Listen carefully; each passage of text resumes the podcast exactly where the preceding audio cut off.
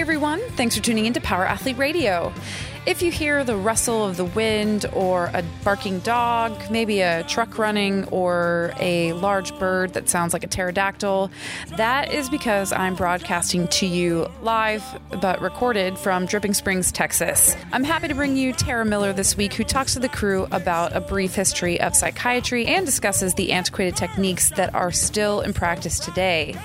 As Tara explains, although it may feel good to talk about traumatic experiences in the moment, it does nothing to improve the effects of PTSD. More effective treatment comes from studying the nervous system while reliving the moment and finding ways to trigger the parasympathetic nervous system to begin the healing process. Tara believes it's time we start paying attention to what our bodies are telling us rather than relying on what our psyche finds cathartic. Here it is, episode 338.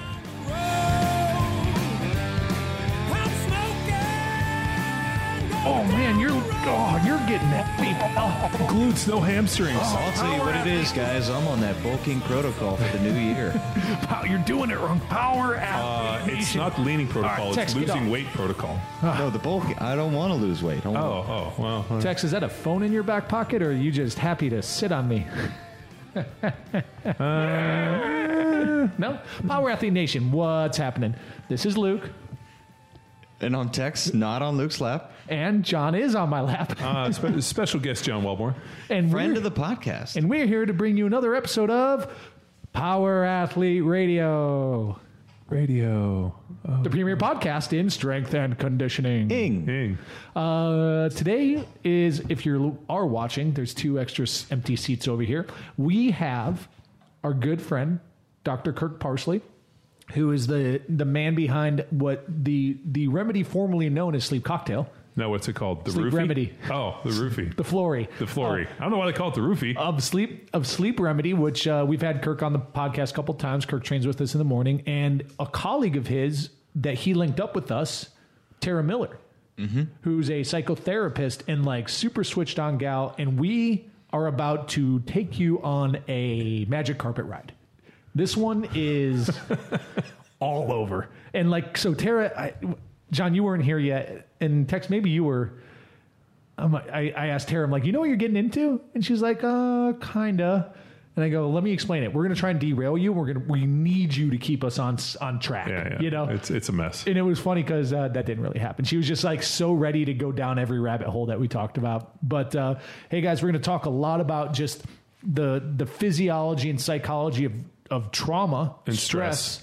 and how that can affect like it's pretty interesting how these big things you can you can overcome big traumatic experiences but you haven't really. All it's really doing is setting like setting up this house of cards for that one last well, uh, card the- to fall and just everything caves in. Uh, so what we really know about psychology and you know psychiatry really comes from uh, um, from Sigmund Freud and the idea of like regression and this idea of like helping you work through the therapy by coming to the realization retell. and retelling and reliving and that like if we can relive it together me as the as a therapist can take you on this journey to somehow healing and uh, I think that's working with some old technology. And what she's going to talk about is how uh, you know coming in and realizing what's happened to you but creating an endpoint and then kind of breaking it up into pieces to lay down new memories as a way to deal with trauma instead of the traditional just like let me continue to just fucking put my thumb on your wound and press so the wound can never heal.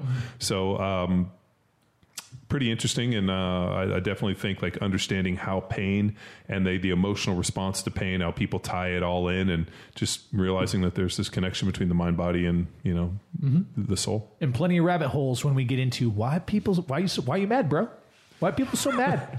Why uh, people so mad? So it goes everywhere. or my other one that i use on uh, constantly on social media i'm like you're an angry little man. Mm-hmm. And then mm-hmm. people get all upset. They're like oh i'm six foot four. I'm like well you're littler than me. So you're an angry little man but uh, let's do it. Shall we do it? Uh, we should do it. Let's do it. are Let's you do it. sure we should do it? Let's do it. Let's Ready? do it. Let's let's do it. All right here we go. We should play tone loc right there. We did. Wild thing. i think we've been doing that every single time. Well, I think Tara should introduce herself. Okay. and I then- think it's and then time. just, just shut up and, and we'll just go. we'll we'll start with the first question of the show ladies and gentlemen. Tara tell us a little bit about yourself. Inform our audience on a little bit of your background and then we'll take it from there Well, thanks uh, for that great introduction. Uh, my name's Tara Miller. I'm a psychotherapist from Canada, actually. And I used to be a journalist and I used to do a bunch of marketing and uh, writing.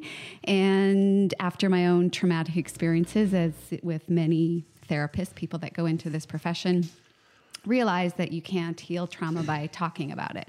So, uh, went through a different process for my own kind of recovery from PTSD and decided to go back to grad school, get my master's degree, and specialize in this specific kind of trauma therapy that helps people regulate their nervous system. So, uh, I've been doing that for about a decade.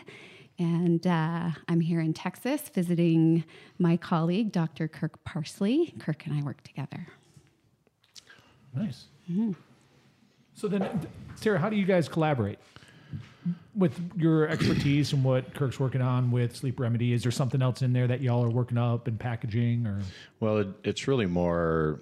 Um, it's more really the professional um, collaboration is more on the SEAL side with the TBI PTSD component. Um, she and the the training I'm doing with Apeiron to sort of to go into their clinics, and they do a lot with uh, neurocognitive functioning and getting past trauma and all that stuff. So she's going to be doing that training as well. So that's more like how her professional credentials. But she's more working like a journalist for me. She's doing PR and uh, and uh, affiliate management. Can can you get into that idea of trauma? Like you said, um, you know, you can't deal with trauma by just speaking about it. It has to be something that's you know actively dealt with. Can you get into that a little bit more? Absolutely, all day long for about Sweet. seven seven hours. Uh, seven, seven to ten. It's just going to be a shorter podcast. so basically, um, the way that we work with trauma is to know that we are built like animals. So if you're a deer in the forest and you sense threat, there's a whole bunch of neurochemical biological reactions that happen so that you can fight or flight away from danger. Once you get out of danger, you would do these big pronking movements, these big jumps. You would shake, tremor, sweat, get all of this energy out of your system, come back down to a baseline. So that's what we know as fight or flight, rest and digest, sympathetic arousal, parasympathetic arousal. What we know as humans is that we have this ability to recreate our experiences from memories and feel like trauma just never ends because we keep remembering it. So every time you think about something, every time you tell the same story, your brain lights up in the same way as when it actually happened. So it doesn't make sense anymore knowing what we know about humans being animals and having the same process to continue to reignite trauma by storytelling. Even though we're natural storytellers, we're still just firing up those pathways around trauma in the brain and wiring them up even tighter every time that we talk about it or think about it or have the memory of the story. So, a way to work with trauma in a more effective way is to really help the nervous system come out of those high states of arousal and come back into a parasympathetic state where it can come back down to a baseline and um, reset versus um, and we do that through the body as well as connected to the mind so we don't go into storytelling which just makes things live longer and stay longer fixed in the system so is that like a, you know in the movies? Tell me about you know event X that is traumatizing you when the guy's laying on the proverbial chase lounge and there's the doctor there, right? Is that the traditional therapy approach, and it's just forcing people to relive this in an attempt to like like inoculate them or like I guess start to cope and accept the trauma or like what was the strategy and how is it how is it shifting? So the strategy was that if we get to the end of the story, that it'll be over, and that if we tell the right person, that it'll feel better. So there's a catharsis to it that's like, oh, this feels good, but it doesn't actually resolve your issues. It just feels good in the moment. and just allows you to come back to the next appointment, right? That's right, and it's good. it's good. Okay, chiropractor. Well, no, but It's that's good The business. story never ends. well, but that's the idea of like, um, it, isn't that what we call uh, uh, like psychotherapy? The idea that you're going to put these people back into the like regression of the information, and then through that, you're going to have to somehow come to terms and work through it with this individual, and then magically, because we talk about it and we fucking break it up into a million pieces, it'll just magically go away. Or if, if you have the magic of CBT, which is basically we'll reframe that for you. C- CBT. Yeah, cognitive behavioral therapy, Oh, where they're like, okay. "Oh, well, think about it this way. Like it was actually a good thing that your dad raped you, and here's why." Right, and then and it's like spinning the narrative, Well, uh, which, which she hates. And if you I really, kinda if, just- if we really wanted her to bounce off the ceiling, let's talk to her about EMDR. Uh, I just really kind of thought with a lot of stuff, you just kind of have to like accept it and just kind of move on and bury it down deep and do do never, what. never talk about it again. Uh, Just you swallow push it, and way you push down it way there. down, which is what uh, men have been taught to do for millions of years, and it works, I think, fine. Works, it works for certain men. Yeah, well, I, like I'm not talking about anything specific, but you know, yeah. So Tara, address that, right? So like, I feel like that is part of being just be a man, swallow it down, to put it in that dark, dark place, and just forget about it. Like, is mm-hmm. that what we're talking about here, or And traditional psychotherapy really is a good business model for repeat business.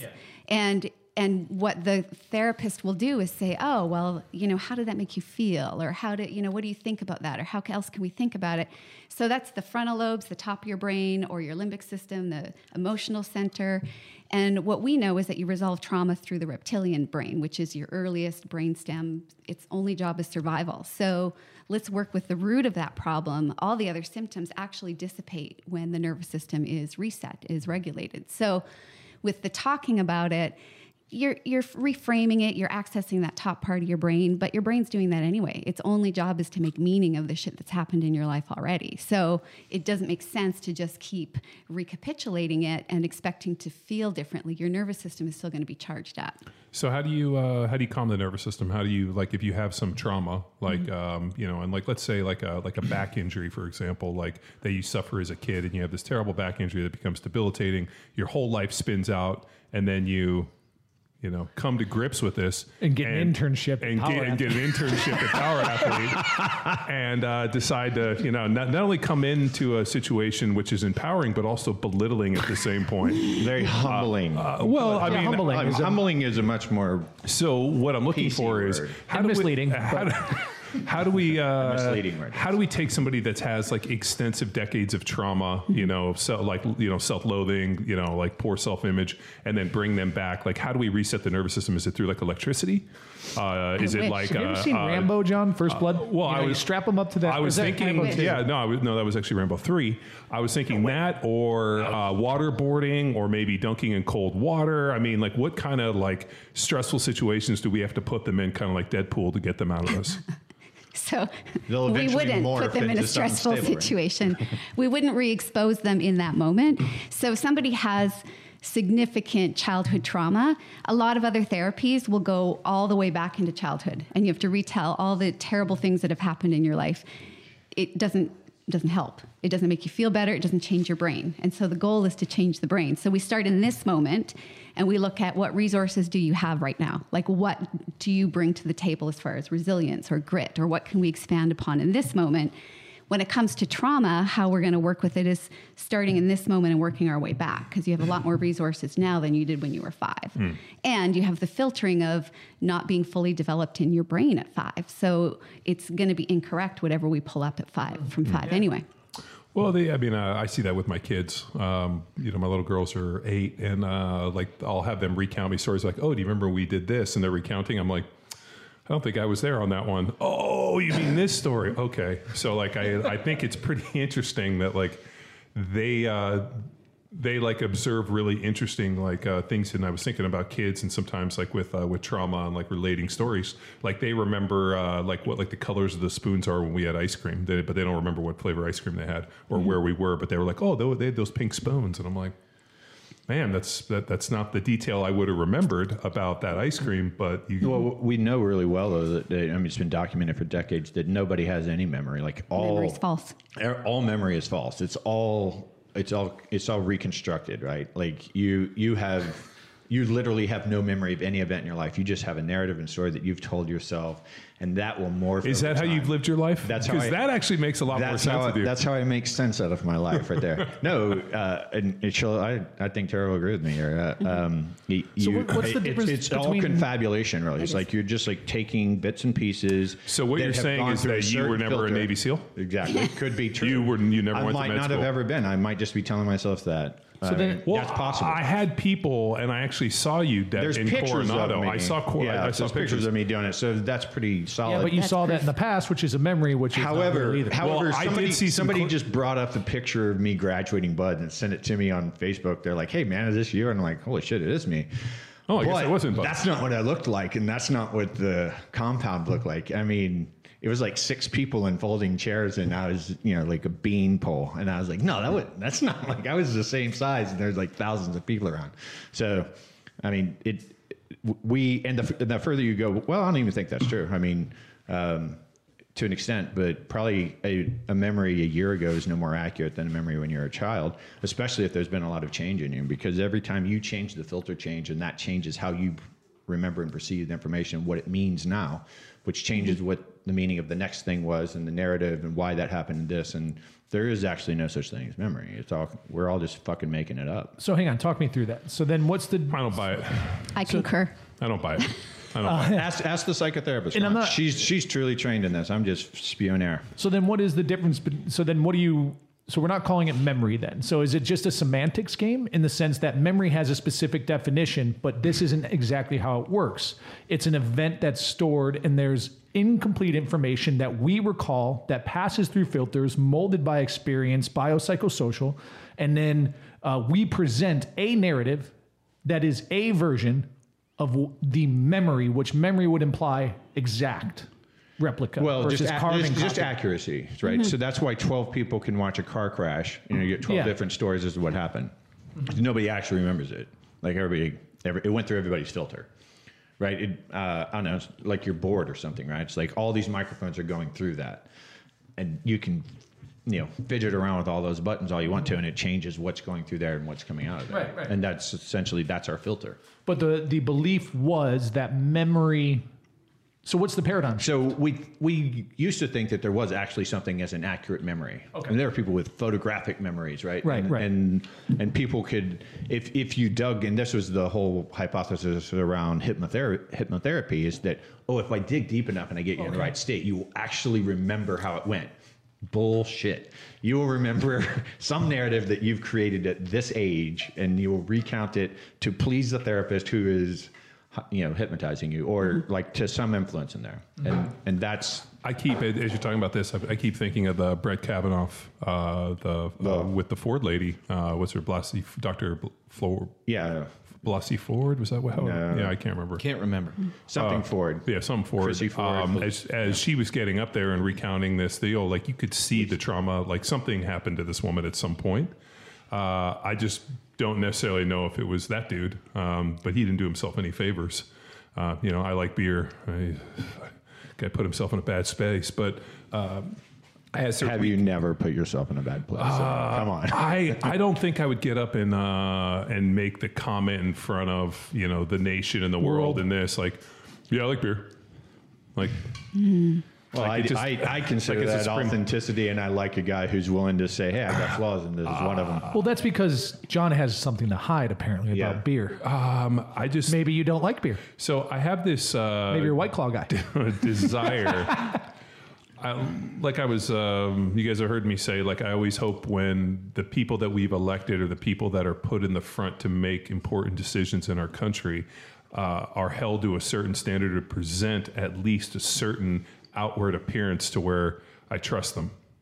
well that's been the game forever You that's know. why they wear the suits and they I- use the jargon and i'm i'm past i'm past that like, Well, I- I be mean- fucking real tell me what you really think and i'll decide if i want you to represent me or not but you're like you're encouraging them to stand in front of you and tell you what they what they think you Well- want to hear, and you go, "Yeah, that's what I want." But you have And to remember, we don't get to select Supreme Court judges. I mean, you know, they're nominated by the president and they're approved by you know the members of, you know, uh, But we our do get we do get to elect the president. we do get to elect the president. and lots of other folks. Let's bring it back. okay, let's bring it back to psychotherapy and So memory and what I'd like to do is maybe start like let, let's start at trauma because I feel like that's a broad brush term, right? Because there's emotional trauma, there's physical trauma like a back injury. So it, it- do we delineate between those when we talk trauma, or is it pretty global approach?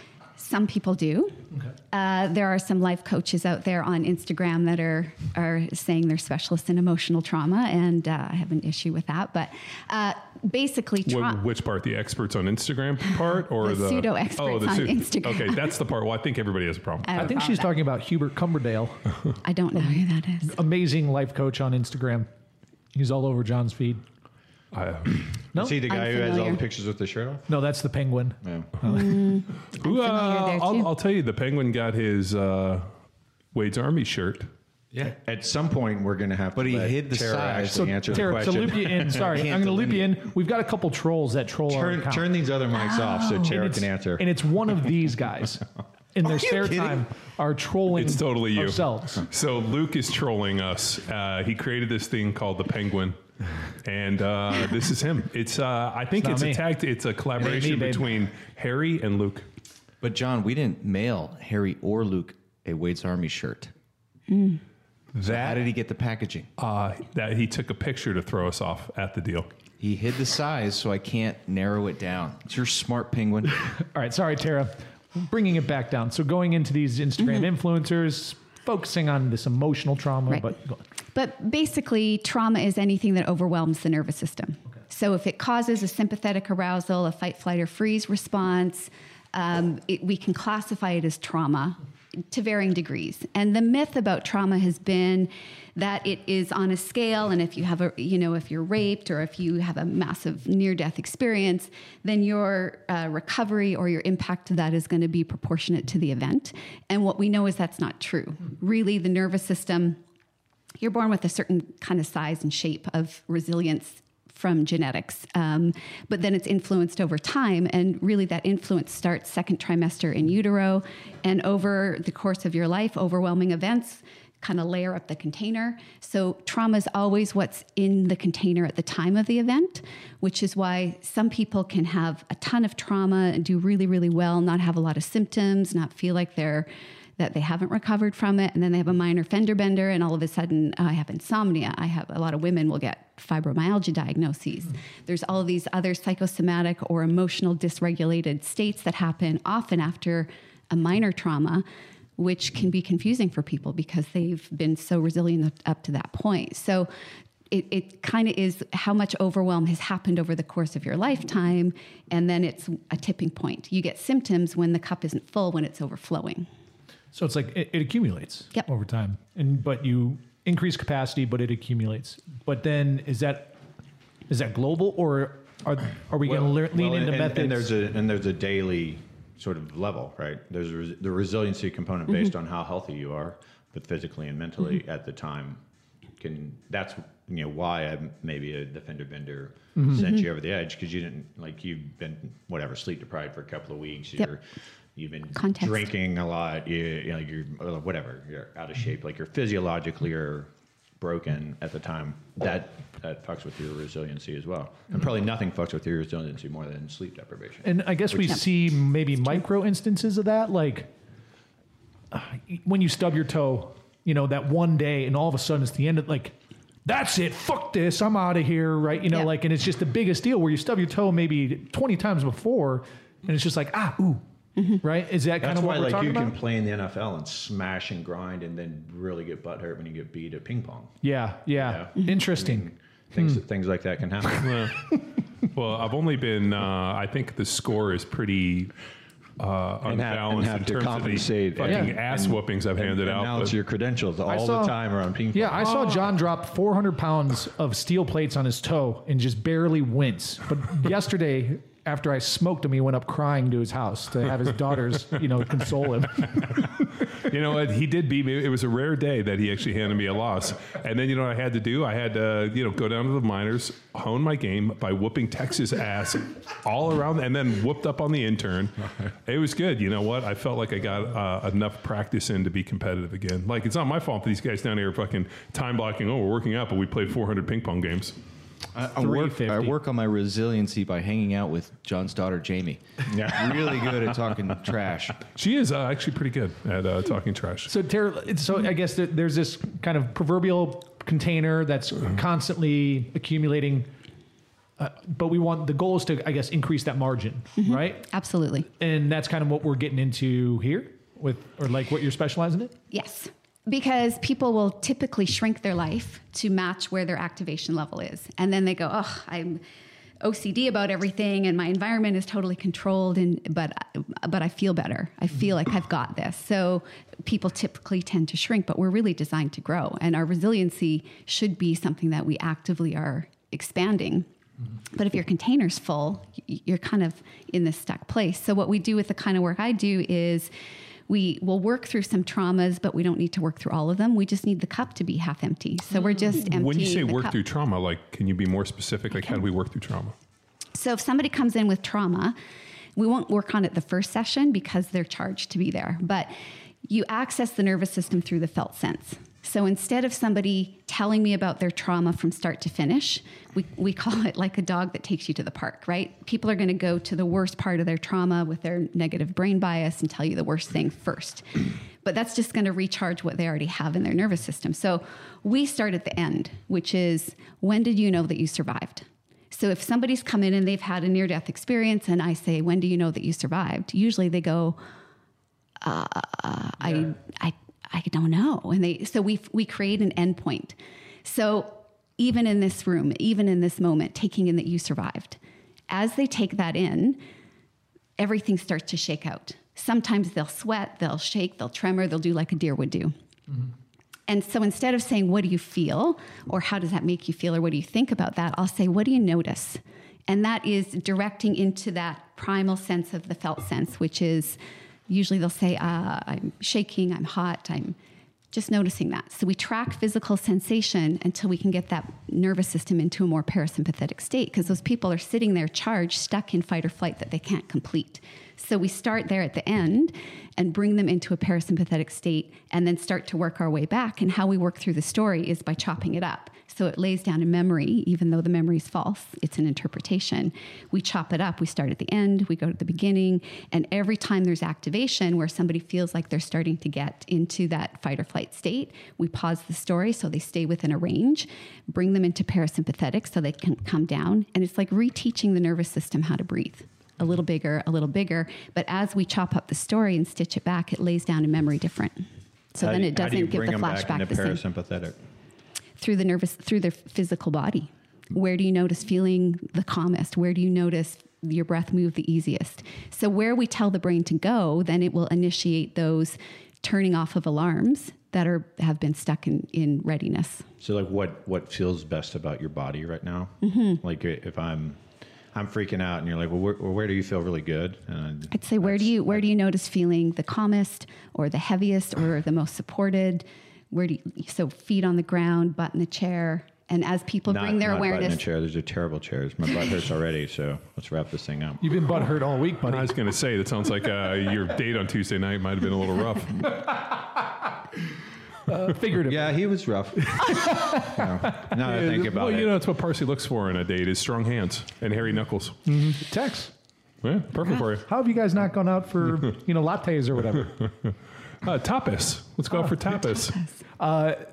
So th- is there could a strategy also be since like there's this layering and accumulation effect and understanding that maybe there's these I don't know, micro trauma that are supporting a larger heavier trauma like to tick away at those things first? We tick away at the the most recent. Most recent. So it's like a, it is a recency so thing. we kind of yeah.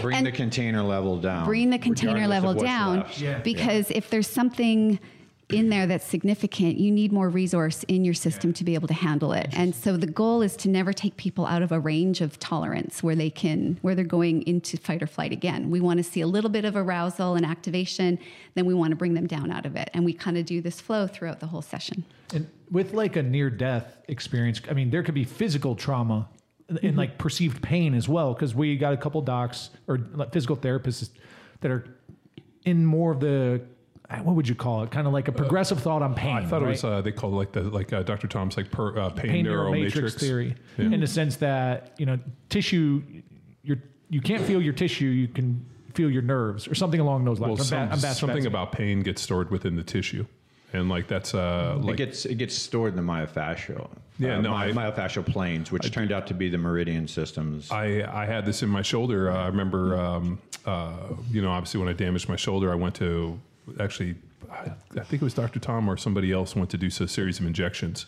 And I remember the guy put the needle right in, and I like kind of tensed up. He's like, "Is that a familiar pain?" I'm like, "Yeah, no, that's the exact pain I've had." Like I knew, like it was. Uh, you guys have heard heard me give the analogy. It's like an old friend coming to visit. Like I like heard the knock on the door, and I was like, "Come in, old friend. I remember this pain."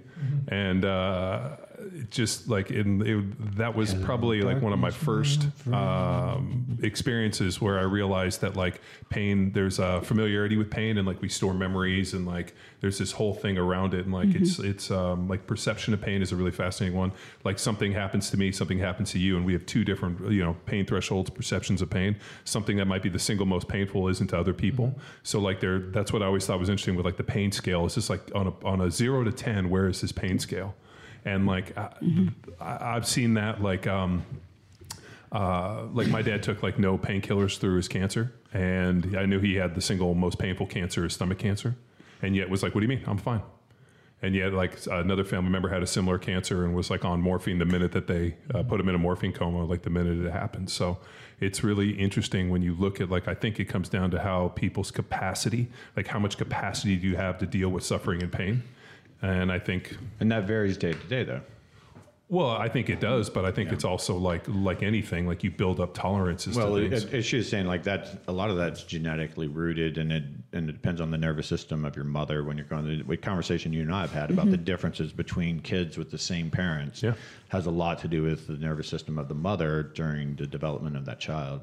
And I actually learned that from this gal right here. So what uh if um you know everybody's going to have trauma. I mean, and I, I think uh, a life that doesn't have trauma is probably a very short life or one that just doesn't exist. So, like whether or not the traumas are massive or they're interpreted to be massive or whatever it is, like so, if trauma is just a uh, a natural progression and a piece of living, uh, are there tools that we can exercise that we can use? um, you know, with significant others, people, coworkers, you know, friends, family.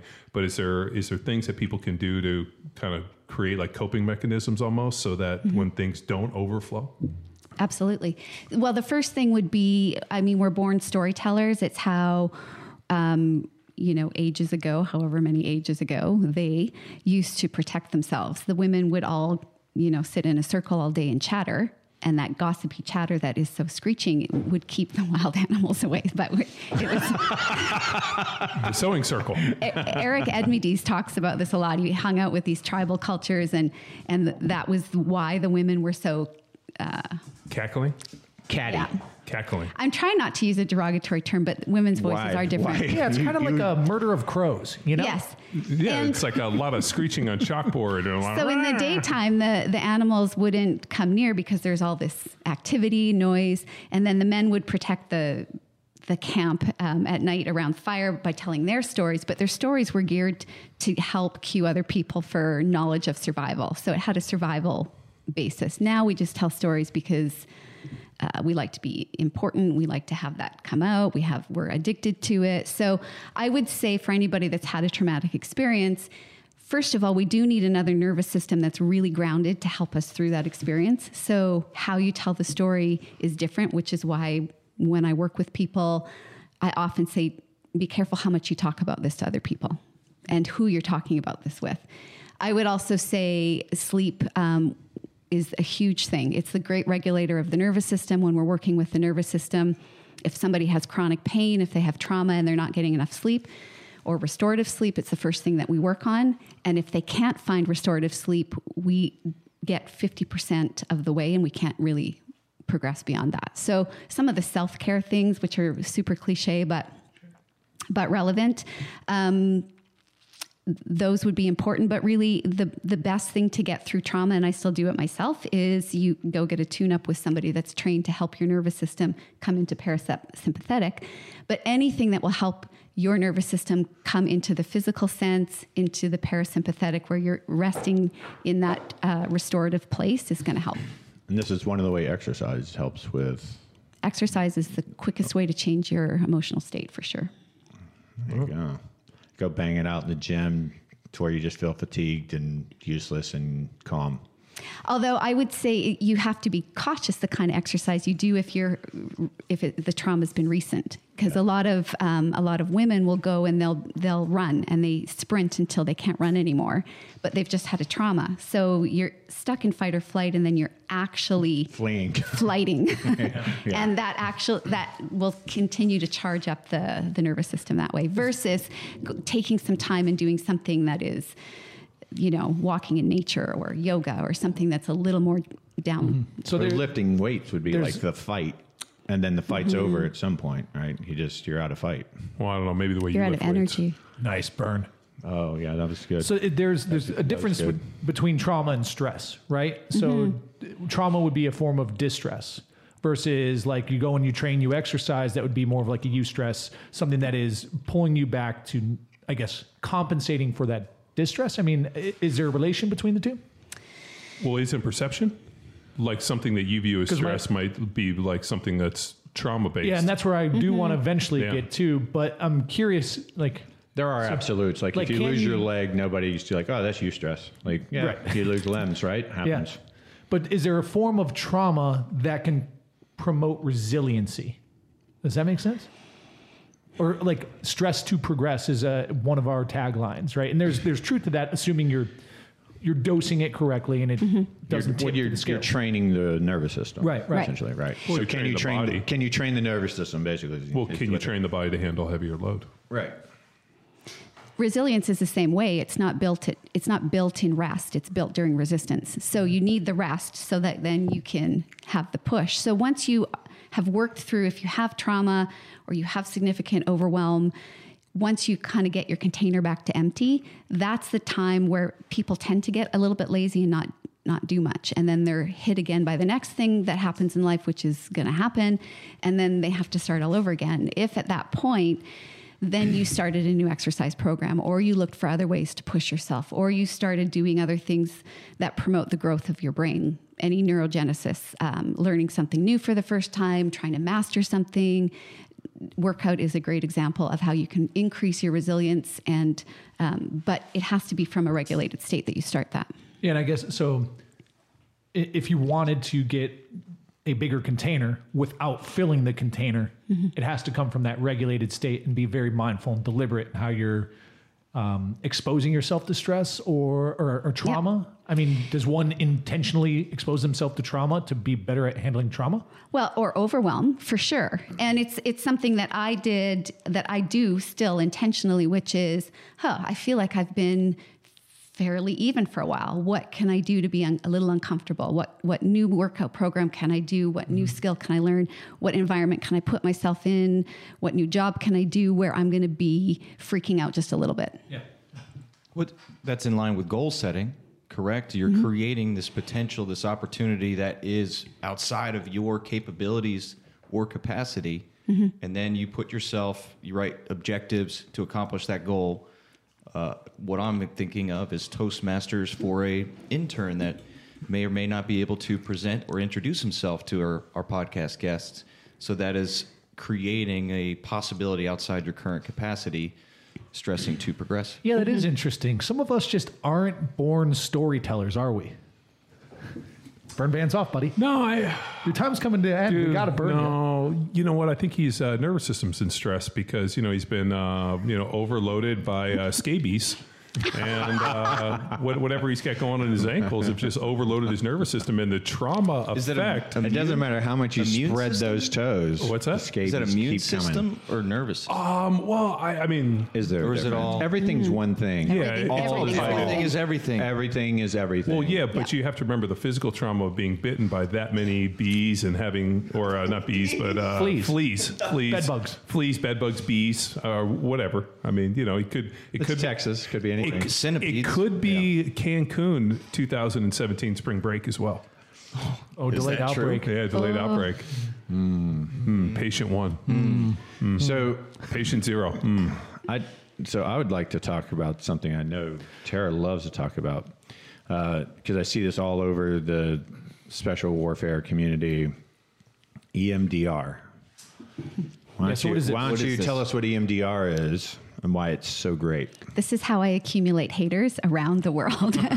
Haters. Is gonna hate. Everybody's gonna hate her after this. it's true. Um, it's, it's an unpopular opinion in my profession, so one that a lot of my peers won't appreciate. But EMDR is eye movement desensitization.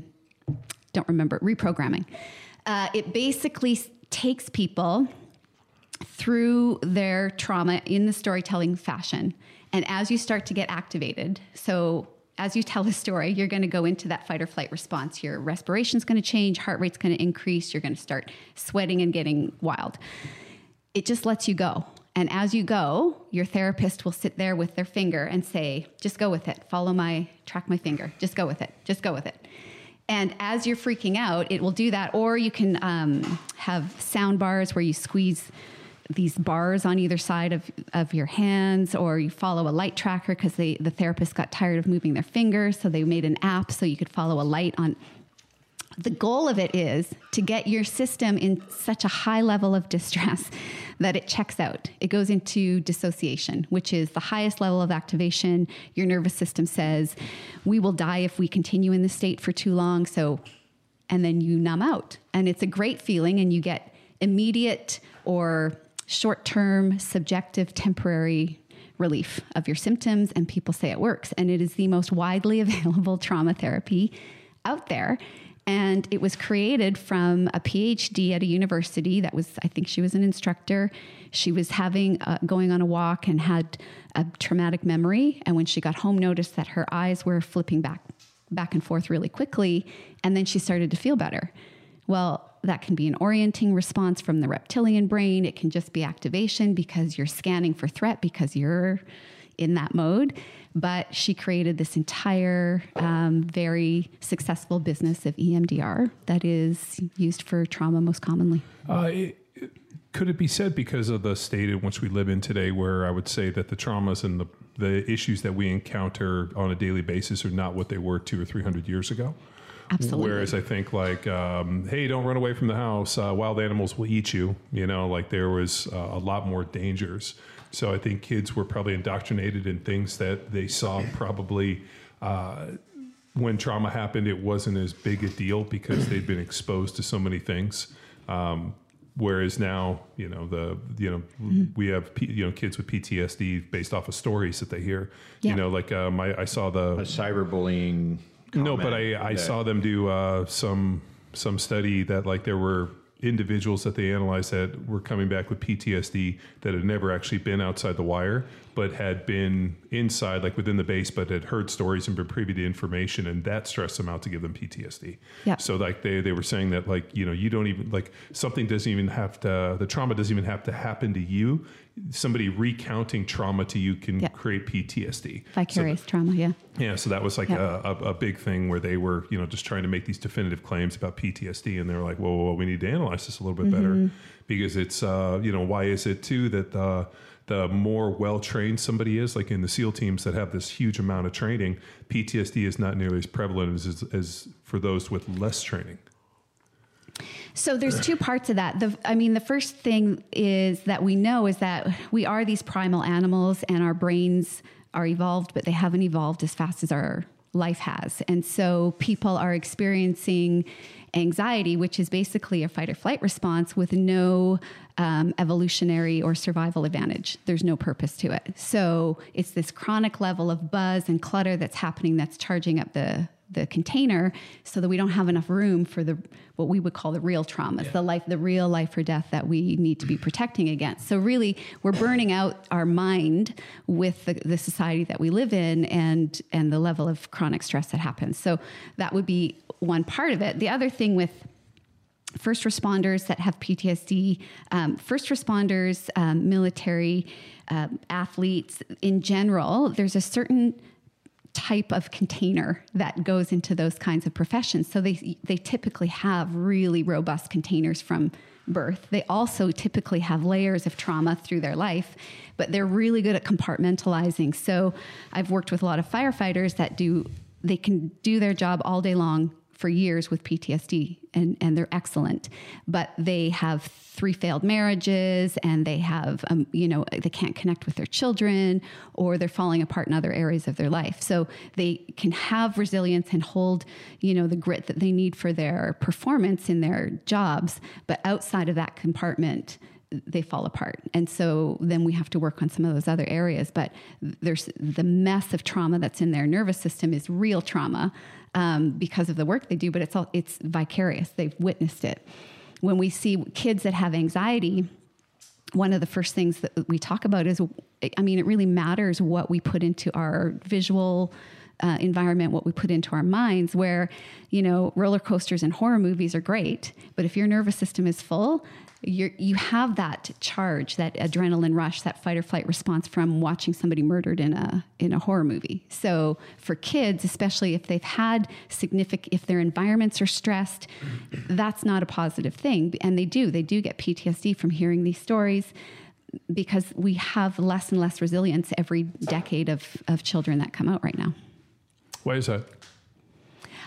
I think it's the influx of stimulus that our brains really weren't created early on to get as much as they do. Like all the screen stuff, you mean? Like uh, all the screen stuff, but also moms are stressed. So we've talked about um, your your nervous system is really got the genetic imprint, but it is impacted really mostly by primary caregiver, which is usually mom in the first few years of life. Yeah, but, first every mom is stressed. Um, like, uh, like my mom was like on. She's still on high alert. Like our entire Mm-hmm. life, we were like, like you know, like when the, in the movies are like, we've reached DefCon, you know, five, and then they go to Yeah, DefCon four. My mom was like a DefCon five to DefCon one person. But when has your mom ever cowered to stress? You know what I mean? Like Ah, dude, she um, she doesn't. Str- I, From of what, course, I know from her. what you've said, your mom's like harden up, pussy, get out there. Oh, yeah, my that's mom, not that's not an anxious person. no, John. my mom is is like- that's uh, somebody who's alert and aware and protective. Well, that my my mom is also anxious. will come. You know, like the I guess the most. She's going to kick in the door soon. She knows we're talking about. it. Yeah, no, she,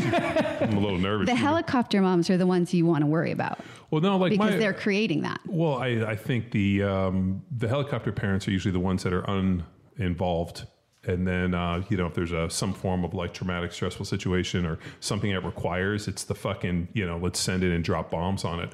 Whereas my mom was just. Uh, it's like a callus. She's just constant, never ending on you. So like, like I, I would have hoped for the helicopter, but my mom was just like, you know, I've been penned down by gunfire for 18 years. so, uh, but yeah, and it built resiliency in you. See? Yeah, no, Had she swooped in and solved all your problems, you'd be a soft little buttercup No, right now. my, in a- my in a- mom would go with, um, "You went to college. You're a grown adult. Figure it the fuck out," which is what my dad would say.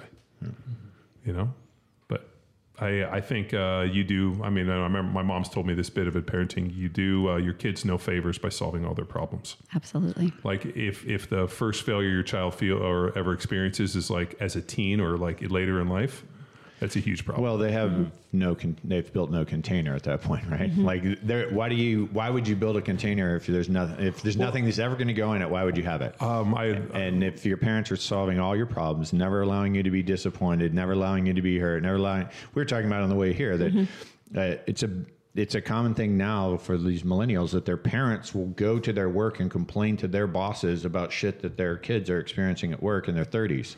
well, but know, but um, if if uh, They don't have a container. I- Like, I they're dealing with a Dixie cup. I was trying to. Yeah, was, uh, my wife and I were talking about this, and I made the the point to her the other day. Like, I hope my kids fail at everything, and I hope like my daughters and son like uh, you know date somebody. I, I hope they get their heart broken, and that hoping it happens at a young age, so they're not like.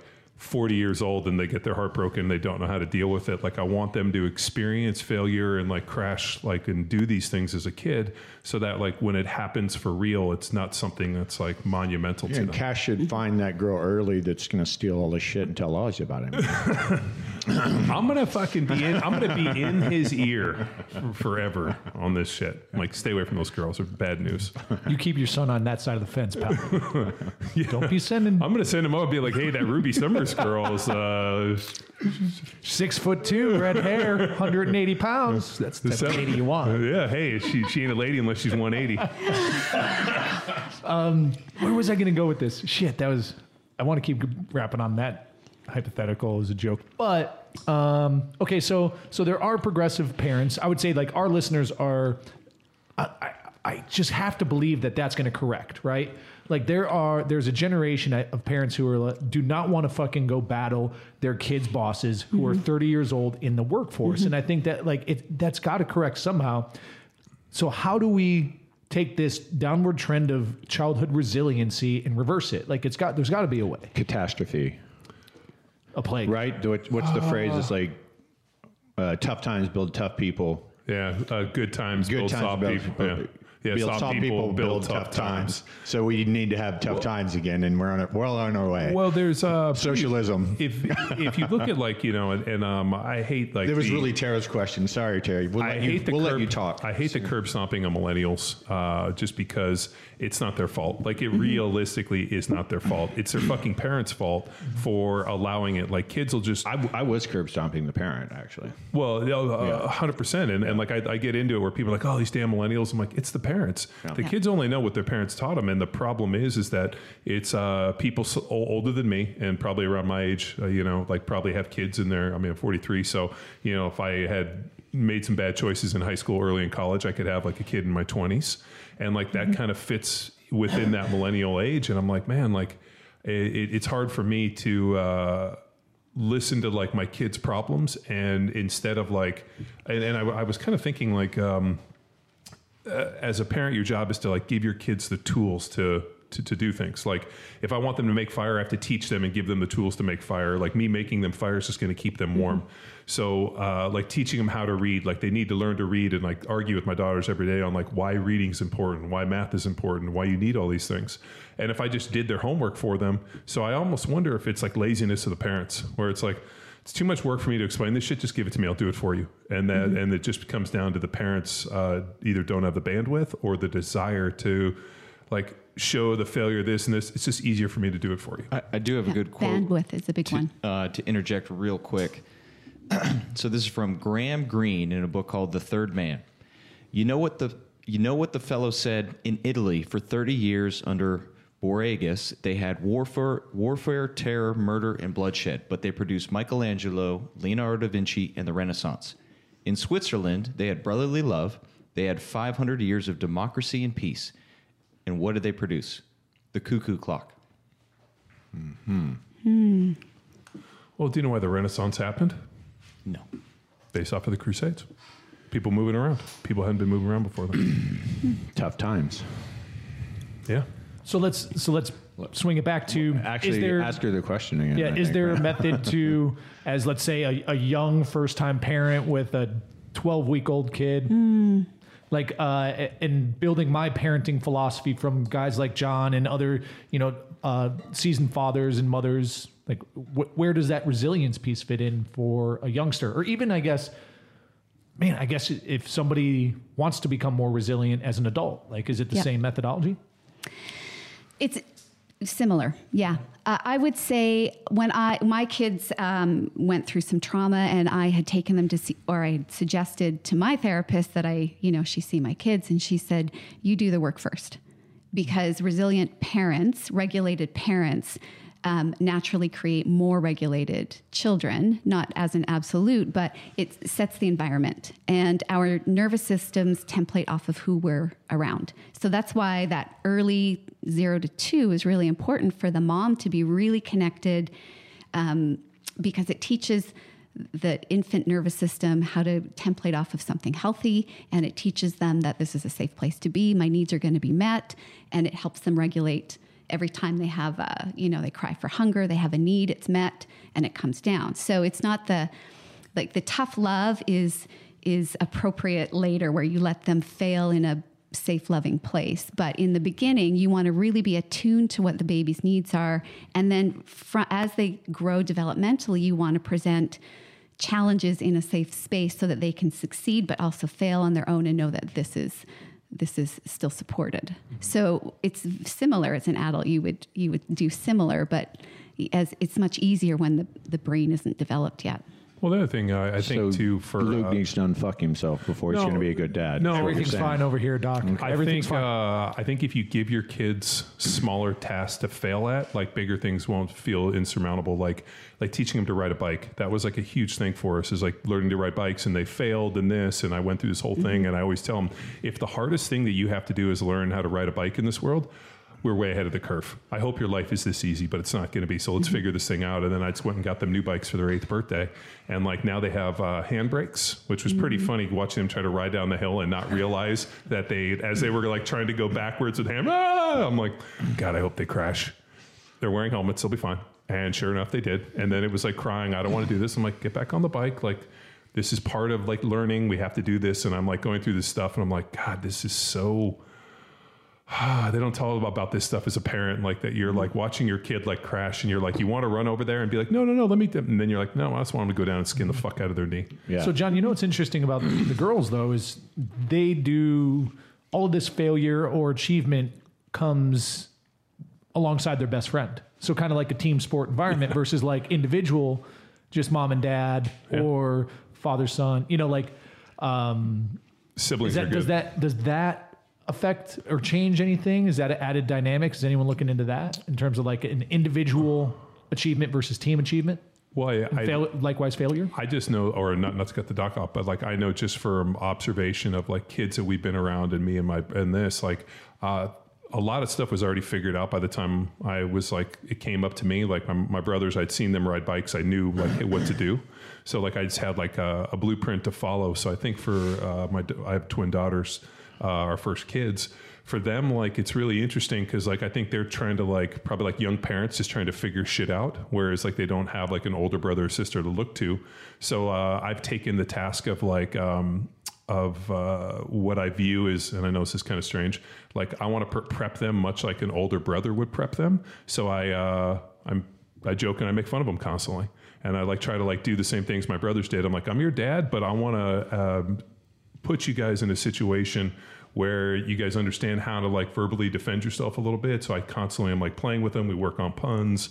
Like I make them tell jokes, and I'm like, I want you guys to be funny, and more importantly, I want your sense of humor to be heightened enough to where one, uh, somebody says something to you, you're not gonna like, you know, oh, you look fat in those pants, and all of a sudden it fucking crushes your life for a year. They'd be like, oh yeah, no, my dad says way worse shit to me than that. So like that piece, and I, I think the one thing which is amazing or is interesting about girls is um, girls are very, very hypersensitive about just even small things, and I think it's because nobody ever says anything. So I don't know if it's going to work, but I know with uh, Jamie and Killy, they're so competitive with each other. Like um, they're, and just to give you an example, they're doing this thing where they have to run a mile, uh, like they run time miles at school, and so. Uh, Killy's been like finishing like first or second, and then Jamie's in another class like first or second, and so now they uh, they have like an end of the year where they take all the kids and they have to run.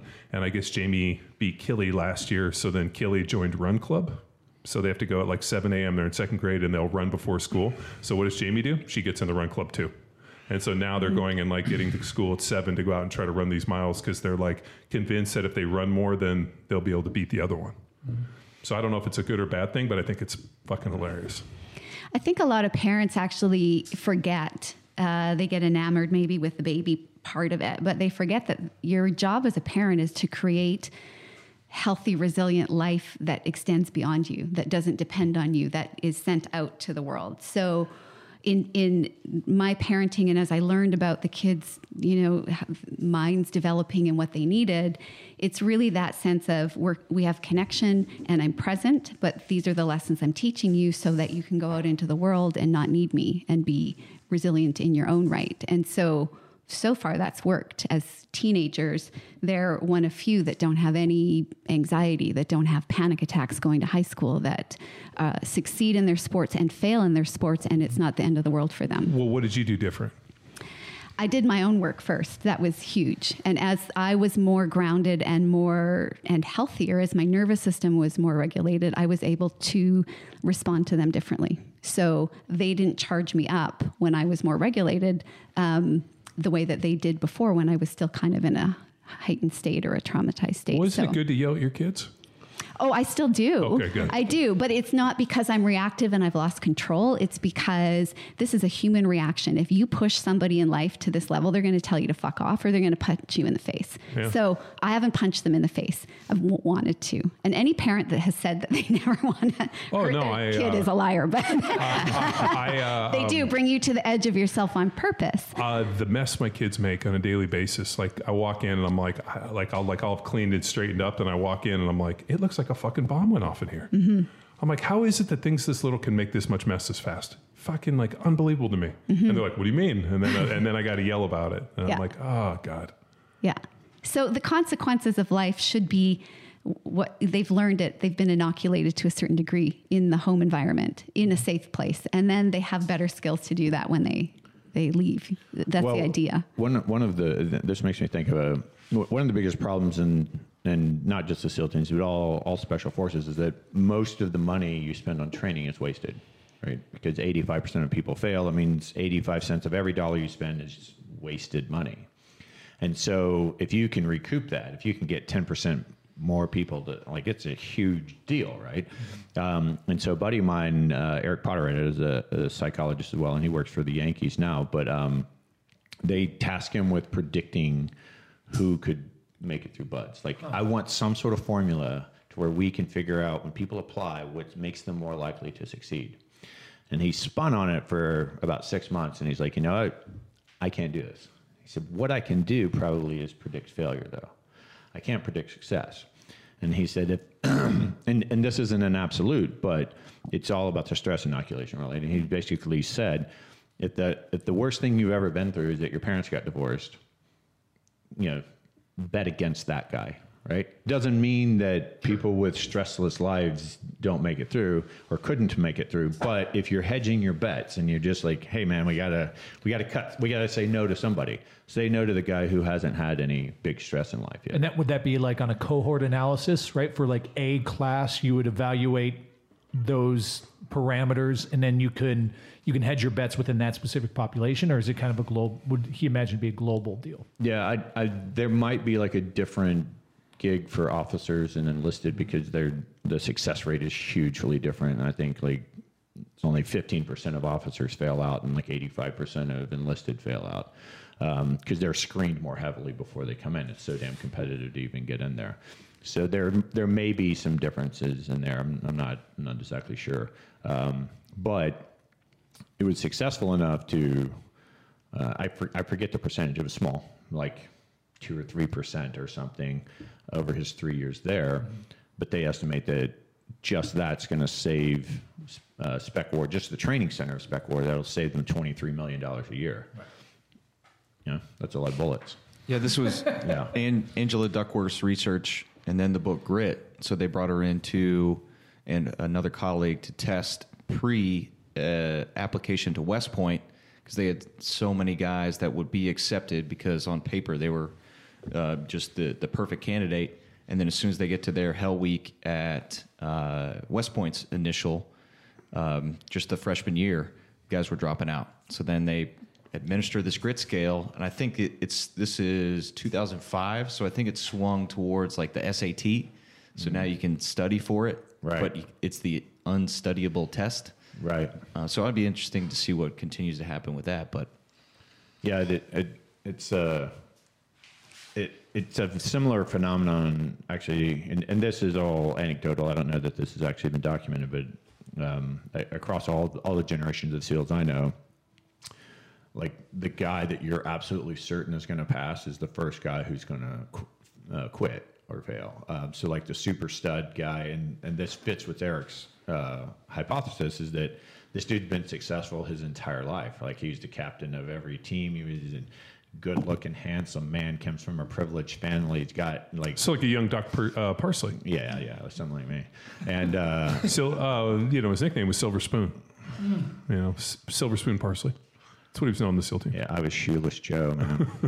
yeah, um, yeah. So if if um, you know, again, if you know, they could they could be physically strong and even psychologically strong, uh, well adapted people that would do great in society, but you're not going to do great in a, s- you're not going to do great in an environment where you're always a fucking loser and you're always failing. Regardless. Right. No And- matter the achievement you have, it's Right. yeah always Right. the bottom of the barrel. Right. And So- when you're so when you you, think when guys- you go through training like me and you've been taught your whole fucking life that you're useless and you're a loser and you You're like, "Hey, fail," this I'm is, like, uh, yeah, this is- yeah. I'm home. Hey, are you mom? Yeah, I was like, yeah. oh, I found like a duck in water. This is like, oh, it feels just like, yeah. Uh, whereas, yeah, no, I, I hear what you're saying. Like, if somebody's always had success Yeah. and then they go into something that's designed, regardless of your success, to We see it in the NFL too, right? Just like super talented guys that are total candy asses. Yeah, um, it, it was uh, it was interesting. Like uh, what I noticed is that the guys that hadn't had hardship earlier in their career, because you know, like once you get to the NFL, everybody's going to get hurt, and there's just only a very select few of people like that just avoid injury and like don't have anything like the Will Shields where they you know start 14 years and don't miss a play and has no major injuries. Like that guy was uh, an anomaly. Whereas I think uh, guys that come in the NFL and then they have some form of major injury, if they hadn't had something earlier uh, where they had to kind of rebuild and come back, a lot of guys just are never able to really do it. From so. from an outsider, I don't I don't know Vince Young, but he was went to school outside of Houston, so Madison, state champion. Then he went to UT, national champion, and then rookie offensive rookie of the year, and that was it. Yeah, it just uh, yeah. I mean, all, all of a sudden you get to a place where like everybody's good, everybody's fast, everybody's strong, everybody has all their shit in one sock. You know, like to quote Dave Brewer, and then what's the difference? I mean, it's like the RG three thing. You know, he's uh, you know able to play at, at such a high level because of the talent. Then all of a sudden, everybody, you know, he has uh, linebackers that are 260 pounds that are as fast as him. Next thing you know, the guy's just a train wreck. What you RG three still in the league? Is he? Yeah, back With up. Uh, Baltimore. Wow. Didn't know that.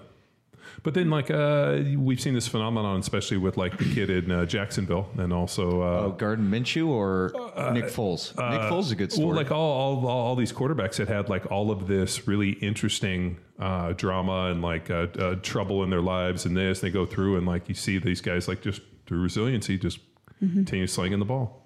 Yeah, having fun with it versus uh, Josh Rosen, I guess, is the the picture of the perfect player. His dad was a former professional athlete, star-studded candidate at US UCLA, and then first round pick to Arizona. And after one year, they shipped him off to Miami. Oh, that's where they send all good players to die.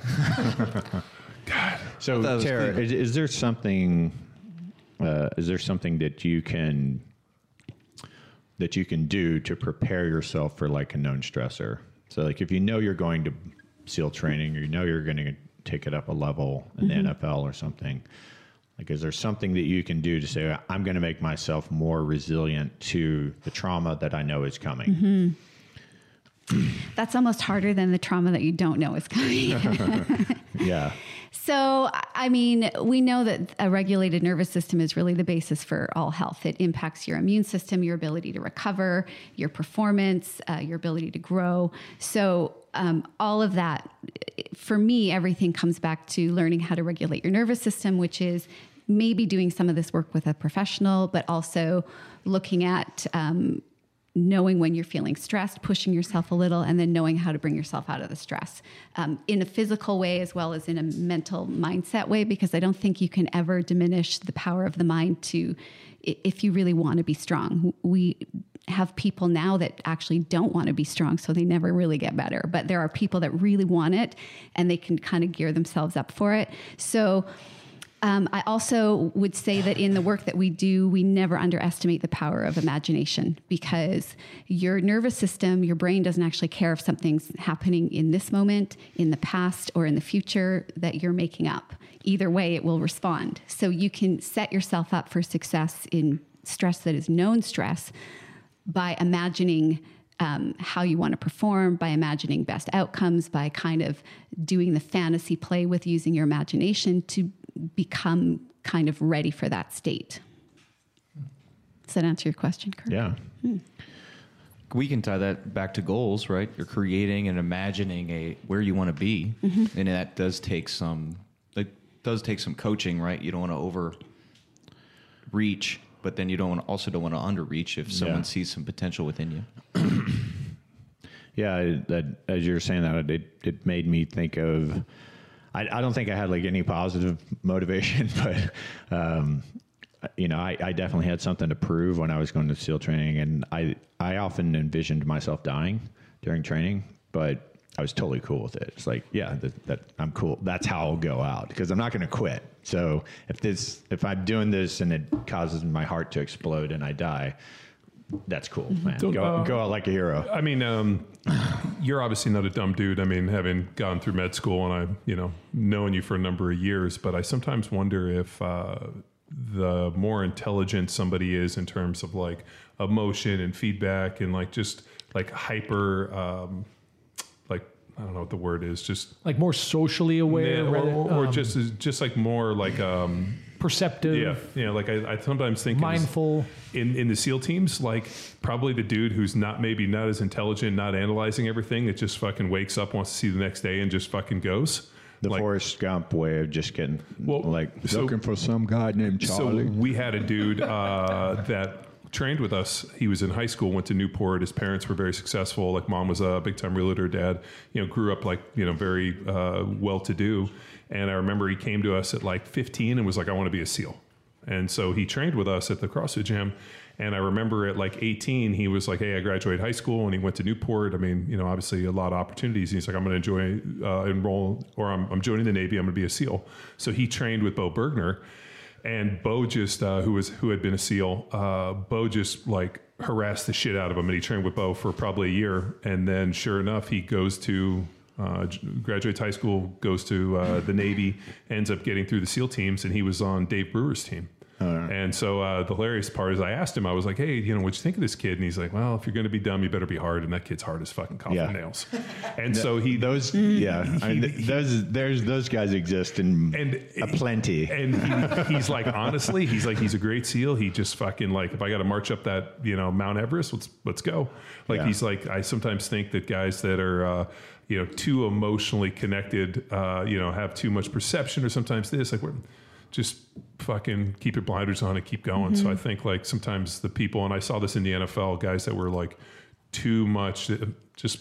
It's But it fucking hot. probably Put your plug. or Just Too much noise. Yeah. It's probably if you're in, intentionally, like if you can intentionally enter that state and then go to that soldier on state, right? Because I think some people just can't shut it off.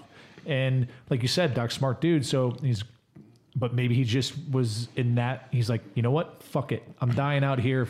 I'm either dying or I'm making it. Like, Right. and that, and that became the sole focus, right? But then as he passes that state, you can flip that back on and then use that type of. I wasn't a super breadth. cerebral guy back Mm-hmm. then, and my I'd say my EQ is probably in the negatives. So um, I I think it might. And how old are you? How old were you when you went through? I, would, I went right out of high school. I, I joined the Navy at so you're- seventeen. yeah, seventeen year old dude is high school dropout, and I was just like, and I was an angry motherfucker, and so it's like that was would've that was my emotion. Like that that's the only emotion I knew was anger. And like I was either calm or I was angry, um, and so I just dealt with it, everything with sort of So like now you're just sleepy. Cro-Magnon rage, um, and like I think I would. I mean, I'd probably get my ass handed. I mean, one, I'm like, you know, I'm not nearly physically strong enough to go through SEAL training, but it, it would probably, I think, have more impact on me now. Like people harassing me would probably bother me more now. So that again, that's kind of like the, I think you'd slip right back into it. I, I think you would slip back into it because I think once you've cultivated that mindset, like I, I sometimes and, and I, I saw this all the time with uh, you know over the course of life, like the people with options and well, I could have done this and fucking no no plan B. Like you have Right. option A, and if option A fucking blows up, like then we'll feel like like I have like I I'm always nervous where people are like, oh, these are all my options. I'm like. Just select one fucking thing and go as fast as you can in that direction. If it fails, you hit a block, then you make a turn. But stop giving me, you know, and, and Tara did this. She threw her backpack over the wall to be a professional dan- a professional dancer, which has like a very very low success rate. And she's just like, no, I'm fucking going for it. Uh, totally different type of anxiety of failure because it's not like.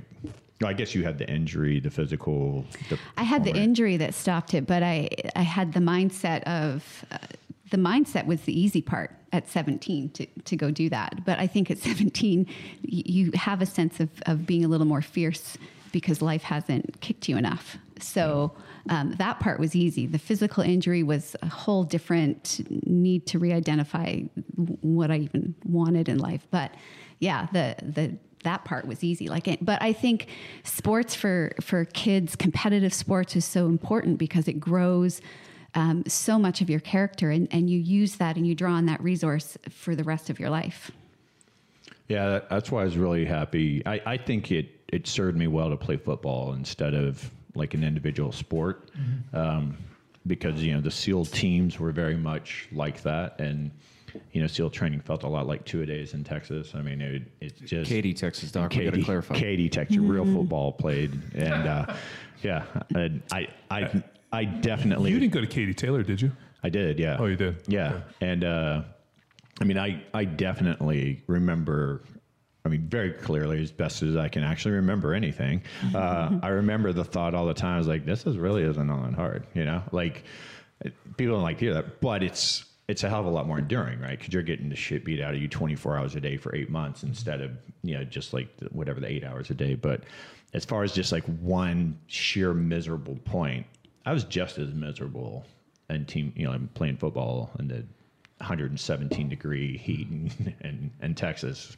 You know, so um, I think had I been a wrestler or tennis player or something that was very individual, I'm not sure I would it would have been the same. You know, because it, it's like there is something to knowing how to draw from your Yeah. buddies and Simultaneously and, and a compete with and right, for, right, right? And, yeah, but like I'm getting strength from maybe I'm not like I'm not handing my weakness over to you, but like I'm getting strength from your strength, and like we can pass it around. Man, I got strength out of other people's misery.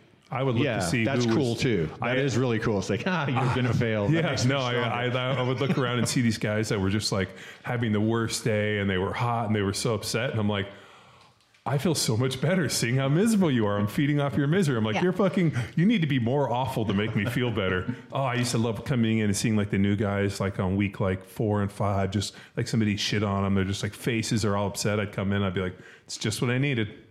I feed off of your misery. It's like a big, like a, a big power pill. I'm like, oh.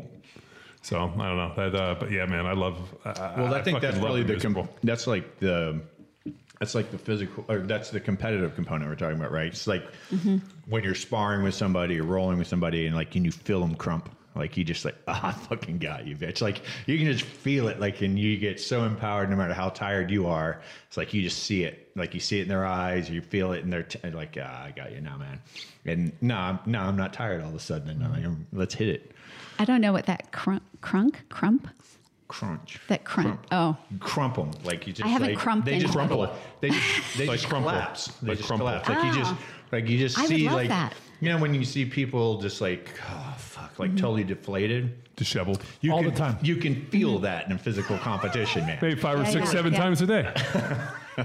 you have to want to win though, and you have to love to win, and not everybody does, and I I don't understand that, but you won't ever be successful and resilient and gritty in your life if you don't actually want to win. Mm-hmm. Because what you have to want to win in the gym, you have to want to win at your sport. You also have to win at this fucking life. So if you don't want that, I can't give that to somebody that comes in and says, you know, let's let's talk about my pain or my life and make me feel like a strong person. It doesn't work that way. the most when we talk about this a lot, like the most frustrating thing as a healthcare professional, or like eh, trying to help any people, and you guys would know this is from being coaches as well. It's like once once their goals are more important to you than they are to them, it's fucking game over, man. That's how we knew it was time to clo- get, close That's how we the knew door, to get man. out of the gym business. I mean, Yeah. that was why we sold the gym when I realized that I, I wanted it more for the people than they wanted it for themselves. Yeah. Mm-hmm. And I'm like, uh, you know, hey, I'm quitting the gym. Oh, dude, you made amazing progress. Why are you quitting? Ah, it's just not that important to me. I was like,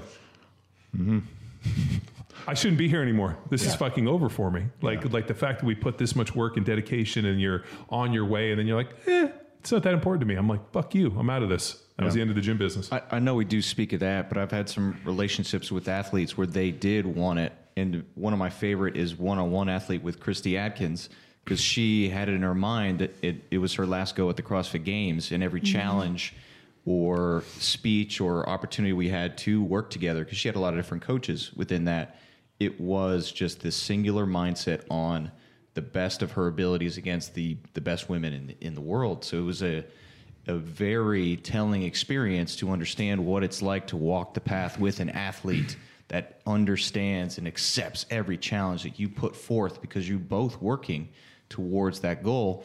You have high expectations of them, but they also have high expectations of their own selves. It was an amazing experience, and I hope every coach gets an opportunity to work with an athlete just like her. That's awesome. So we, we've talked a lot on resiliency, and uh, something we talked about earlier, and you're like, oh yeah, that's a good way to put it was bandwidth. So when you hear that term, how does that relate to to either promoting resiliency or your ability to deal with trauma? Like where where does that bring you in terms of this discussion? And I, I think it came up with parenting where parents don't have the bandwidth to really like sit and teach the lesson and do the parenting anymore. And so that's part of our culture and our busyness and that we're filling our lives with the shit that doesn't really matter and, and not having bandwidth for the stuff that really does matter, including our own kind of really connecting to our nervous system, really having control over um, where we push ourselves and where we pull ourselves back in and being able to manage that state. So that for me is kind of the basis of, of all resilience um, is, and that's how you create bandwidth is to, to pull back, um, start monitoring and filtering your environment, start checking your internal dialogue. Don't believe everything you think. Don't act on things that you feel. Only trust your gut if you're not in a fight or flight state. Um, some basic like brain principles, and then behave how you want to tell the story five years later. So in five years, if I'm going through something right now, um, a, a lot of clients will come in and they'll say, Well, I'm going through this tough time right now. So the trauma isn't historical that we're dealing with. There's something happening right now. Well, how do you want to tell the story in five years where you're going to be proud of how you behaved? So it is behavioral, but you're imagining being out of it. You're imagining an endpoint. And then when you imagine an endpoint, your nervous system does relax. You, your physical body will settle. And then you can tell a story and your brain will organize itself to create that story once you've decided how you want to tell it. So you can you can build a story of resilience while you're still going through something. So I guess the, the proverbial, you know, what's your five year plan? Like that's kind of like, you know, coffee table talk or whatever. But if mm-hmm. you find yourself like shit's mounting up and it's starting to really get like you're on the precipice of some some interesting change in life or whatever, it's time to start really pinning down how do I want to remember this moment in five years? So like that's mm-hmm. almost like a strategy if you know it's coming. especially as a parent because mm-hmm. you always want to be that example for your kids. So anytime I was moving through something as a single parent where it was challenging, what's the story I want to tell my kids and how do I want them to remember how I got through mm-hmm. this? It's not it's never when we create that that future forward casting, it's never we're never weak. We're never too vulnerable. We're never unable to cope. We always imagine ourselves out of it as, you know, make yourself the hero of that story. And how is that going to look? And your nervous system will, if you, especially if you get concrete about it, we'll set the five year goals and we'll talk about them, but we don't take enough time and really imprint that into the into the mind, which is what does that look like? What does it feel like? What will I feel like when I'm in that space? a- and the elements of the story, using the imagination to create it as a real experience will help the brain create new neur- neural pathways and create that into existence. So comparing that Manifesting your destiny. to, so hmm, comparing But that less foo foo.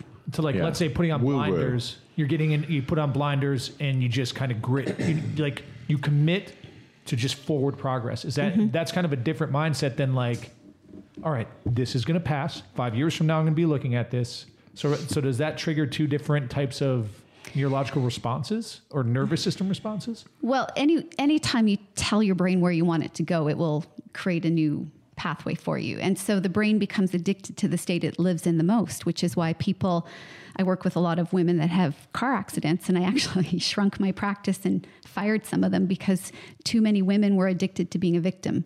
Hmm. And they couldn't move out of whatever the situation that the accident had put them in or what it had taken away from them because it's all they could focus on. And, and they couldn't focus forward. They couldn't come out of it. They couldn't imagine a different existence because their brain was so addicted to being in a victimized state. So, part of that, using your imagination, is to help pave a new pathway in the brain. i guess dudes like there's got to be dudes who play that victim card Totally. right? so it's not like Yep. gender specific but um that's there are gender differences, and we're allowed to say that. Uh, no we're all the same No, we're not. What do you mean? You don't have a penis. Exactly. That's totally different than right. Perfect. Great timing. but I got bu- I got balls. Everybody else So here I'm like does. halfway So, uh, so It's like, how do you know? There are differences when I work with men and women, Yeah. though. And men, um, when they appreciate the science uh, behind the, the process that we're working on, they actually typically, in my experience, have gotten better faster. They're, they're less prone to being addicted to a negative state. They want to get in and out of therapy as fast as possible and move on to the next they thing. want to focus on the process and not mm-hmm. the f- narrative, not the story, not the mm-hmm. feeling. Like, what's the process to get out of this shithole I don't want to mm-hmm. be into? and and the and a lot of women want the the empathy and the, compassion and the nurturing, which And validation. and validation yeah, and you were a victim, poor you. the coffee talk and it, it doesn't help people get better so they typically don't stay with me very long because i don't have a mm-hmm. lot of empathy so compassion and So having a having a psychologist in this room, I, a question that I want to know, and we kind of talk about a little bit every day. Why is everyone on social media megalomaniacal pricks? I mean, what is it about that venue? I mean, are, are these people who are building who they want to be in five years and acting like they are that now, or like Mm-hmm. what, what's the psychology behind everybody being so shitty Yeah. to each other and But like being so everyone's not. grandiose? Let's be like everyone's well, not. I mean, as a, I'm That's not, the narrative you want to believe in. Eric, We don't see that. everyone's not the right way. Everyone's Yeah. not the right, but It's you, prevalent. You have to. It's prevalent. It's much more prevalent than what you see in society. How many people Agree. approach you and Yes. say shit to you that they would say on social media? I would agree with that. Almost Mm-hmm. never. Right. Well, people like to throw rocks at shiny things. I mean, it's like uh, like the more that I think somebody puts out there, um, you know, I think people cast stones, but they'll only cast stones anonymously. And then I think there's like the placaters or like the uh, the fucking cheering section where people put stuff up, and you know, people are like the congratulators. But I think it's uh, it's all false. But it's like you're you're the, you're Hollow Man, right? Like if you were the Invisible Man, Hollow Man was starring Kevin Bacon, wasn't it? That is correct. So like if you're invisible and you have no identity, you're going to act in like a more primal, uh, risque way because you don't have. There's less risk of you being found out, right? yeah, but there are guys who do it non-anonymously. Like Yeah, I, that's true that guy's talking to you about, you know, was just ripping on Peter Attia for not having enough women on his podcast. And mm-hmm. Well, that's that's mm-hmm. virtue signaling. I mean, all right, that's, well, I mean, I mean, that's Like, uh, there's this thing. I've, the- I've heard what you want. I like. I want to know. What, I want to know what she thinks. But there's there's something on the internet where people uh, like to try to cast stones at people by comparing themselves that they're like uh, you know morally better than those. Like you know, well I've had all these women on my podcast. Why isn't Peter Attia? And it just comes into vir- virtue signaling that there's like this way of uh, you know by me showing the world how you're not as virtuous as me, I somehow elevate myself, opposed from being like, man, I really enjoy your podcast. It'd be great if you could get some more female voices on there. I'd be more interested to hear how this stuff balances out. To me, that's more constructive than some guy just fucking casting stones because he somehow but you know, some- if he met Peter Attia, that's how he would say it, and that's like. So that's my question: is like, yeah, even he- though he's not being if he met we- Peter Attia, but I mean, Peter also, uh, you know, and rightly so, is probably, you know, I mean, he's the captain of his own ship, and by far, you know, I mean, he he's not only is he a sharp dude, but he knows he's a sharp guy, Yeah. and I think sometimes that comes off as arrogance, but he has every right to be arrogant. He's a fucking sharp dude. Like I'm, I'm never, uh, I'm never put off by intelligent people that know they're intelligent and just cut to the chase. Like, and that's kind of like I, you know, watched, uh, you know, Peter's TED talk, and he's just whenever I've heard him speak, he's very, very intelligent, and he knows what the fuck he's talking about. And I think like because he not only uh, does it physically, like he's pretty accomplished as an athlete, and like you know everything he's done, he's been very successful. I think people just don't like to see that level of success for people they don't know viewing on the internet. Now, if you know that person, you're like, oh shit, I, I'm happy to count this guy as a friend. I just think a lot of people feel like your success just provides my shortcoming, so I'm going to fucking cast stones at it, which is like protective, I guess, of the id. and back to Tara. What does Tara think? well I'll they mute John. Yeah, he sucks. they they say that um, our teens especially are more connected electronically than ever but really more disconnected than ever and we see a whole bunch of emotional dysregulation because of that and the inability to really know how to manage sitting in community sitting so i think part of it is social media's come up and it's like look here's a community Um, but it's not really a community. It's not a community where we learn how to resonate with one another, or we learn to keep each other in check, or there's an accountability, or there's a sense of support. We don't really have that unless we go out of our way these days to create it in the groups that are social groups. Um, so people are reaching out as in this pseudo unregulated kind of nobody's they don't have a friend to keep them accountable and say you're an asshole. Don't don't say that. Or don't say that to me because that's completely inappropriate. And and and we don't have people in community like hitting each other or having there's no consequence right? So when there's no consequence people will just go ego rogue. Ego rogue. So what you're saying is uh, we need to have a service where people on the internet just get punched. Life bouncer. Yeah, life bouncer.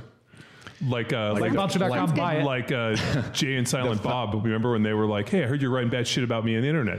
Bam. What the fuck is the internet? Yeah, and they just go to people's houses. Are you, you know, internet troll two two two four? You know, Like the, Hubert Fal- the Cumberdale? Falco punch. are You guys ever- you the the uh, uh, premier penguin? I plead the fifth. fifth. Do you guys see the Falco punch bit?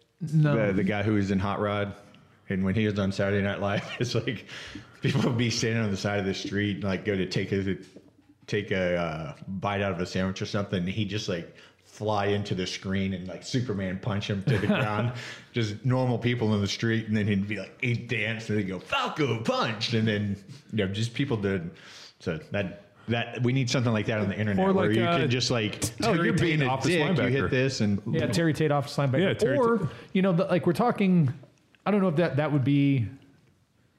Like, couldn't you just not fucking listen to the nonsense and be like, "Fuck this guy"? It's the internet.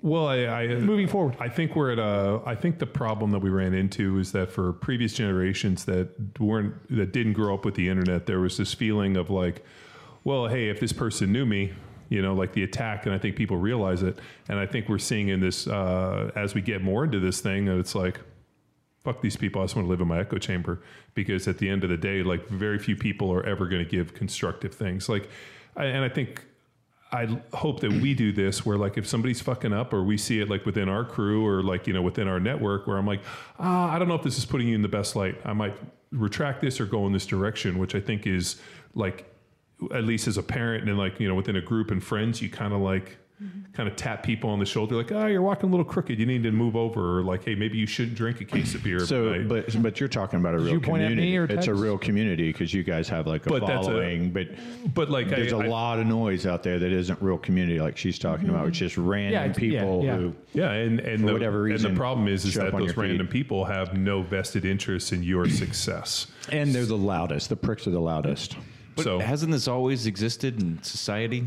I mean, we talk about the well, uh, if you look at like uh, even the Revolutionary War. What'd you say? Five percent of Uh, the colonies, yeah, members was- of the colonies, actually fought. Yeah, so like you only really need like I think what is it? It's uh, five percent of the population uh, to revolt to overthrow a country. So like in this country, you know, we have what 330, 350 million people, let's say. So if like five percent of the country ended up being 17 million people decided to like have a revolution, I mean, there's what like a million people in the army, like.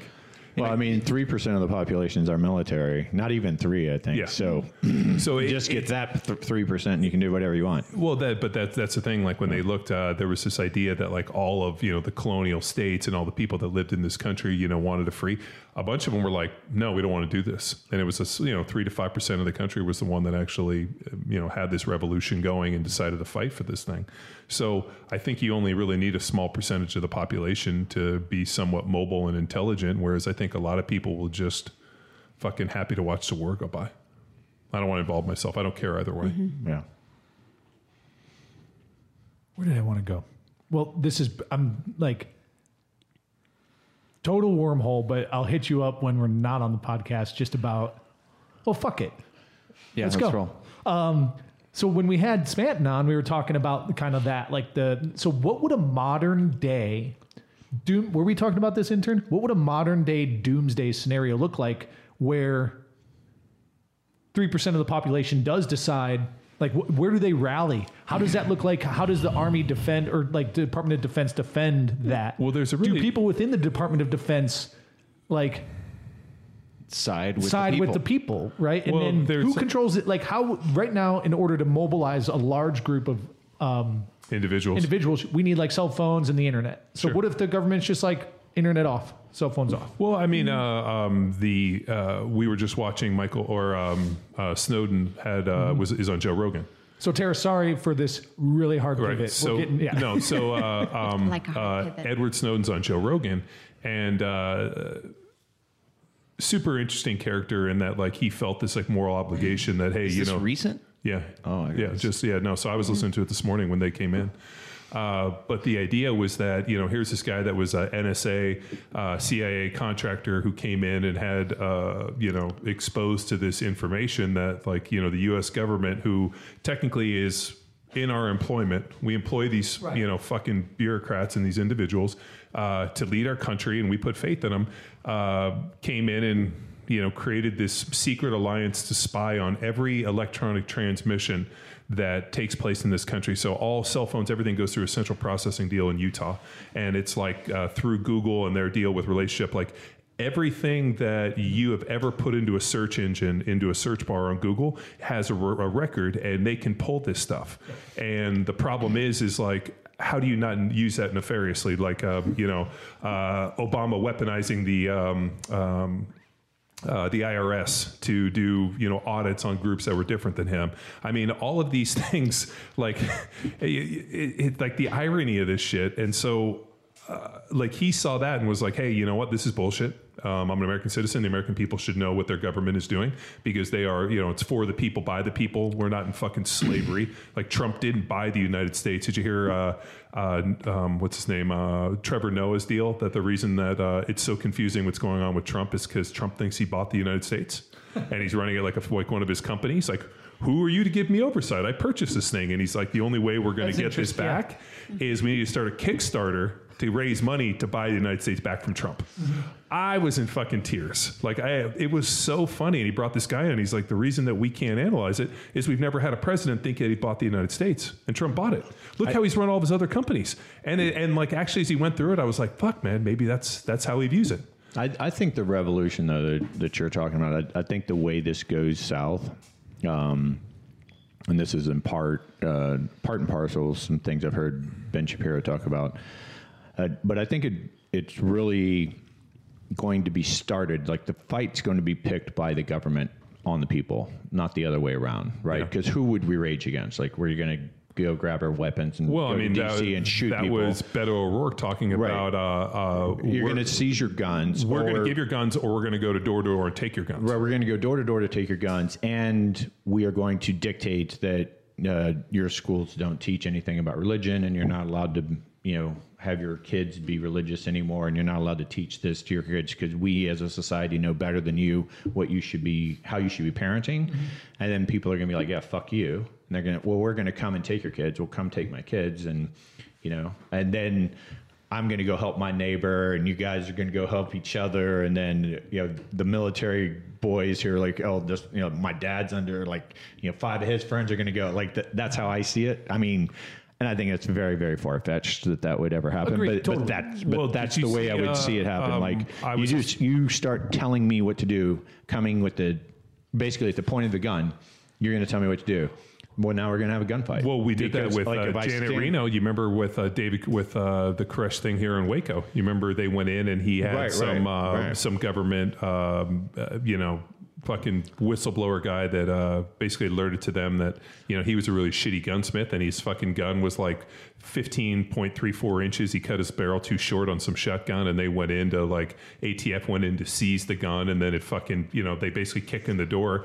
And that whole thing goes, and then what do they do? They set the dude's place on fire and fucking burn these people to the ground. Right. Like, like that. Anybody who thinks that your government is not capable of that, But here's what's crazy. Here's what's crazy. That's an American citizen. That's a fucking taxpayer. Right. Who the tax money that we went into is funding the people to take the war against the American people. To me, that feels fucking wrong. right. And Janet Reno's like, well, well And that's kind of how we had our first uh, separation from government, right? Like it's kind of what the revolution was like. You can't fucking tell us what to do.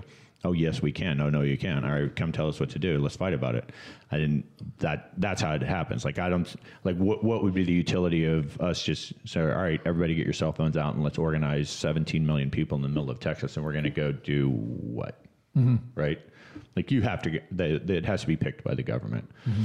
and i think if i mean the the only true possibility of that happening, I think, would be under socialism, man. I mean, mm-hmm. because now all of a sudden you're going to take 97% of everything that I make or whatever. It's or 90%. Like, fuck, you're, you're not Well, shit, they already tax everything. So I mean, like, we got to buy. Like, I I love it. We pay taxes, and then what? I got to pay tax on the gas that I buy every time that money changes hands. Like, I pay you with money that I already pay taxes on. Now you got to pay taxes on it. Yeah. Uh, we don't really own the property because if I don't pay my property taxes, you take my property. Right. I, I got to pay. Um, uh, I got to buy a license to drive my car on the road, and I got to pay for my tags on roads that I already paid with infrastructure from my taxes, and then I go buy food that's taxed, and then the, when I give them money, then they get taxed. I mean, like it's like, like uh, fucking insane to me. You get think taxed about- on the car you buy, when you sell it, the guy you sell it to gets taxed, and you get taxed on buying uh, him Yeah, he gives you money. from like, you. It's Yeah. it, it's like and then he pays tax for the car. And, and we're like, okay, Yeah. you know, or or the uh, you know.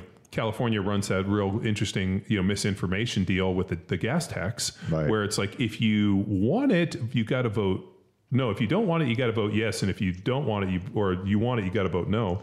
So it ends up passing. And what they didn't realize is in that gas tax, uh, the state legislature has the right to raise the price of gasoline uh, when whenever they see fit without oversight. Right. And so, and then what happens? Oh, it's to fix the infrastructure, and then they decide, no, fuck that, we're going to use it for this. So, like now, now gas is over five dollars a gallon in California, and they're Yeah. using the money to build some light rail to Vegas for the fucking Raiders. Right. Well, and so maybe that's where it starts, right? People just start stealing gas, and you know. But I guess I'm more I'm more intrigued on not necessarily root cause, but tactically, like what is the operational command look like if there is this three percent of you know the standing civilian army? How are they going to mobilize? Like, are we smart enough to I think as it's I think it's schoolyard rules, man. It's like you know you you're standing up for your buddy, and like and that and Do we really have the community to do that? Yeah, that's what I'm kinda getting The at is- populations keep growing. Well, I mean- it depends on what you're being shut down on. Yeah. Like if I'm saying basically I'm going to control your life and you don't actually fucking matter, you're just a source of money for me.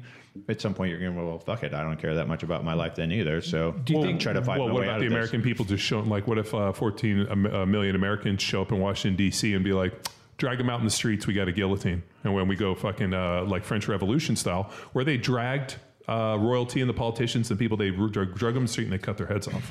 Yeah, so like, you'd have the military strafing people if that came. I mean, Well, yeah, yeah. jets coming by. well, of course, but but then you got to remember, like the uh, you know, so then what they mobilize the military, who are American citizens, who are fighting against American citizens, who are just in a situation where like our our elected leaders are effectively fleecing us and not doing the job that we've done. So Right. now, based on our Constitution and our Second Amendment, Right. Well, that's why I think there won't be an attack by the people. I think it'll be a defense.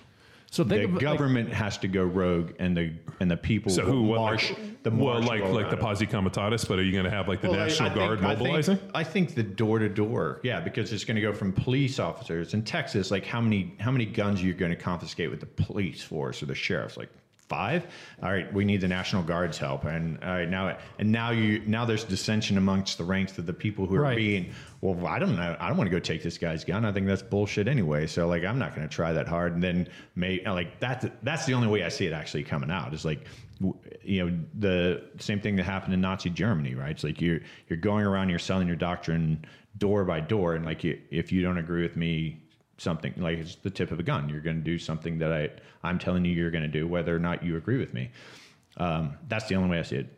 Like it, no no other way no other way. Like we're we're never just going to say, hey, we're tired of this government. Like we have processes like to we'll impeach people and we'll you know whatever vote people out of office and yeah. So for our listeners, we're just talking like theoretical, kind of Red Dawn yes, too. Yes, yes, yes. Like Very, what could that look highly, like? Highly theoretical. But uh, like I also think of those dude, those ranchers who wouldn't give up their land. Yeah. Uh, like, and how many dudes was that? It was like ten dudes. No, it was it, it was more than that. So what happened was the the guy had forever. I think it was like uh, for like you know forty years had grazed his cattle on public land, and then they came in and said to him, "Hey, you can't graze, and we and you owe us all this money for all this grazing." And the guy's like, "Well, that's not the deal I made with like the BLM." And uh, I went through that whole deal, and I know they came out and they fucking armed up and, and actually got them to back down. But the government's smart. You know what they did? We're just going to go away. And you know what? They went away. And then the next day, you know what they did? They drove and fucking picked those guys up on the street when nobody was around.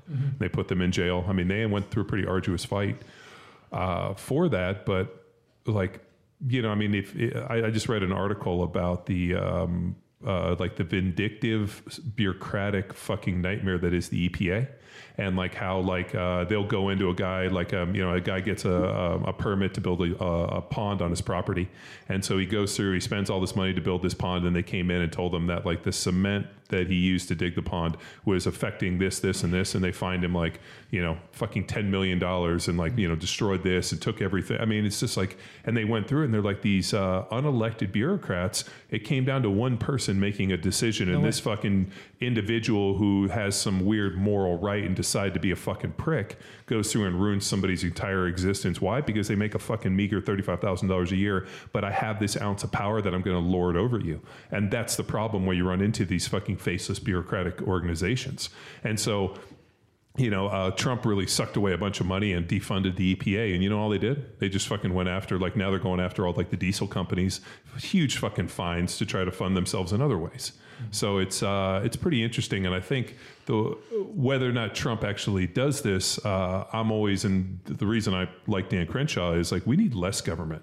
All these fucking groups and all you know, and this is my biggest departure from whether it be poli- uh, politically right or left is like where's the group for less government? Like that's why I you know was a um, Well, that's what libertarian really well, means. that's right? what like- the Libertarian Party. We, you know, Yeah. when we were looking at it, I was like, man, how do you get less government bureaucracy? Because anytime the government gets involved in anything, it's a fucking nightmare. Look at car seats, Look at the post office. dude. Look at the post office. DMV. Look at um, uh, look at gas cans. Like you know when you go have a gas can and like you, like uh, There's the 17 safety they're, checks the on worst. Like they're like you end up having to cut the fucking thing off just to get it to fill because it spills everywhere. I'm like, uh, what is this bureaucracy? Fuck this thing. Yeah, and there you have it, Tara. So, Tara, with all that said, in this post apocalyptic Red Dawn 2, where there's this civilian militia, uh, there's certainly bound to be trauma, right? So, Good you, tie-in. Good tie-in. and like as we've generation after generation after generation have um, lost this level of resiliency, going back to a point John made, like, do you think the population's even equipped to like bind, like come together?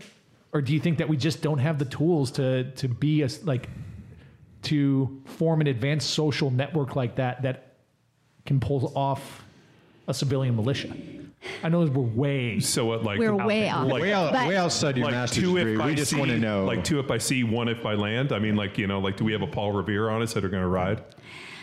I believe in adaptation. I think that I believe in survival of the fittest. I think that there will always be people that will, Yeah. Right, and and mentally that have the ability to to perform and and do whatever it is that you just said that people could do. Um, what's interesting though is that I mean we just up in Canada had an election and uh, politics are very activating and you can see how in some people um, that have a lot in their container pol- it becomes an overwhelming conversation where they get quite anxious. Yeah. Whereas um, when John talks about it, he's a pretty regulated dude, seems to be. Um, it comes out more as passion. So Sure, yeah, so it, so it's how we frame things too, but also how it, how we tolerate things. And some people, this conversation is super activating, and other people, you get the same Have body you met language. my mother-in-law? Because my mother-in-law tries to engage me in these political conversations, and she's very emotionally charged. Yes. charged. And I try to tell her, I'm like, you have to realize that the information that we're being fed, regardless of what your political alignment is, is not the truth. Mm-hmm. Uh, and I, I like went back and I was like, what is it? Uh, Operation Mockingbird. but Where, you're like, being logical with emotion. where in no the, in chance the of success. 60s the cia went through and they were like you know misinformation and propaganda can be used and there was a whole deal and then there was um, uh, I think it was like in 2012, and there's argument based on how you read it, but like, you know, how can the media lie? How can this? Dude, Mm-hmm. they have built that protection in as a way to build propaganda. Yeah. That like there is a, a, a definite um, lens at which the information we are given is fucking put out to us. Yep. And it's like, uh, So it's not it's not a legal obligation. no, but but but I think there's like a, a feeling here in the United States that like we are somehow legally uh, legally granted the right to have the information be accurate. But yet Yeah, it's yeah. private. Like uh, uh, there's no like all the uh, news outlets are privately owned. So you get Ted Turner and all these guys, and they all have their own social left uh, leading agenda. Like you have Mark Zuckerberg and where he sits.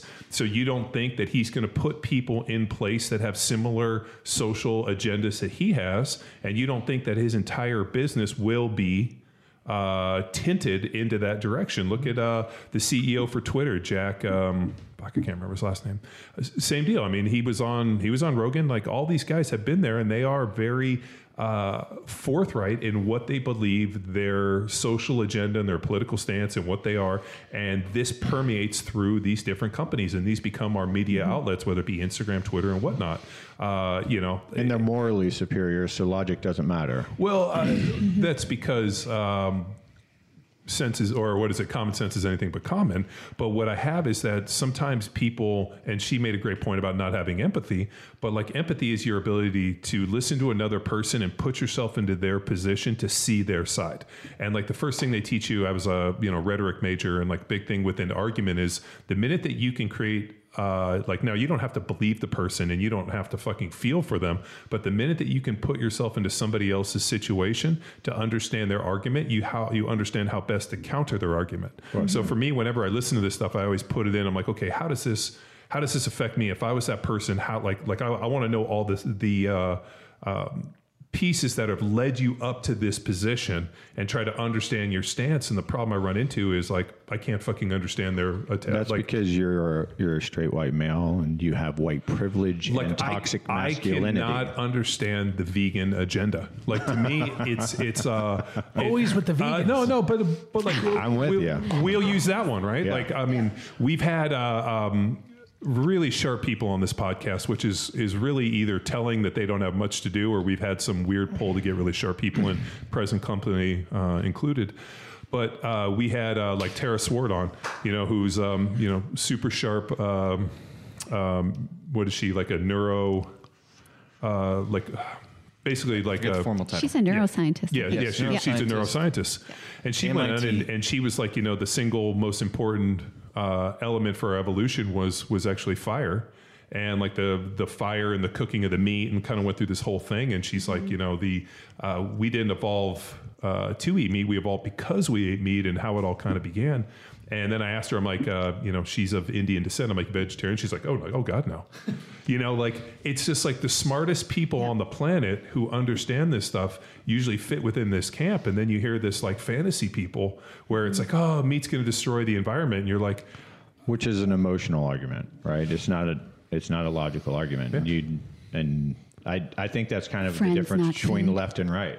I mean, really, it's like it, this is all this is all emotional. It's all about how I feel. And it's like no, it's all about what I- actually works. I And- disagree, man. I think that the uh, right is as emotionally charged as the left. I think the problem, though, is it's the perception of where you view the best times ahead.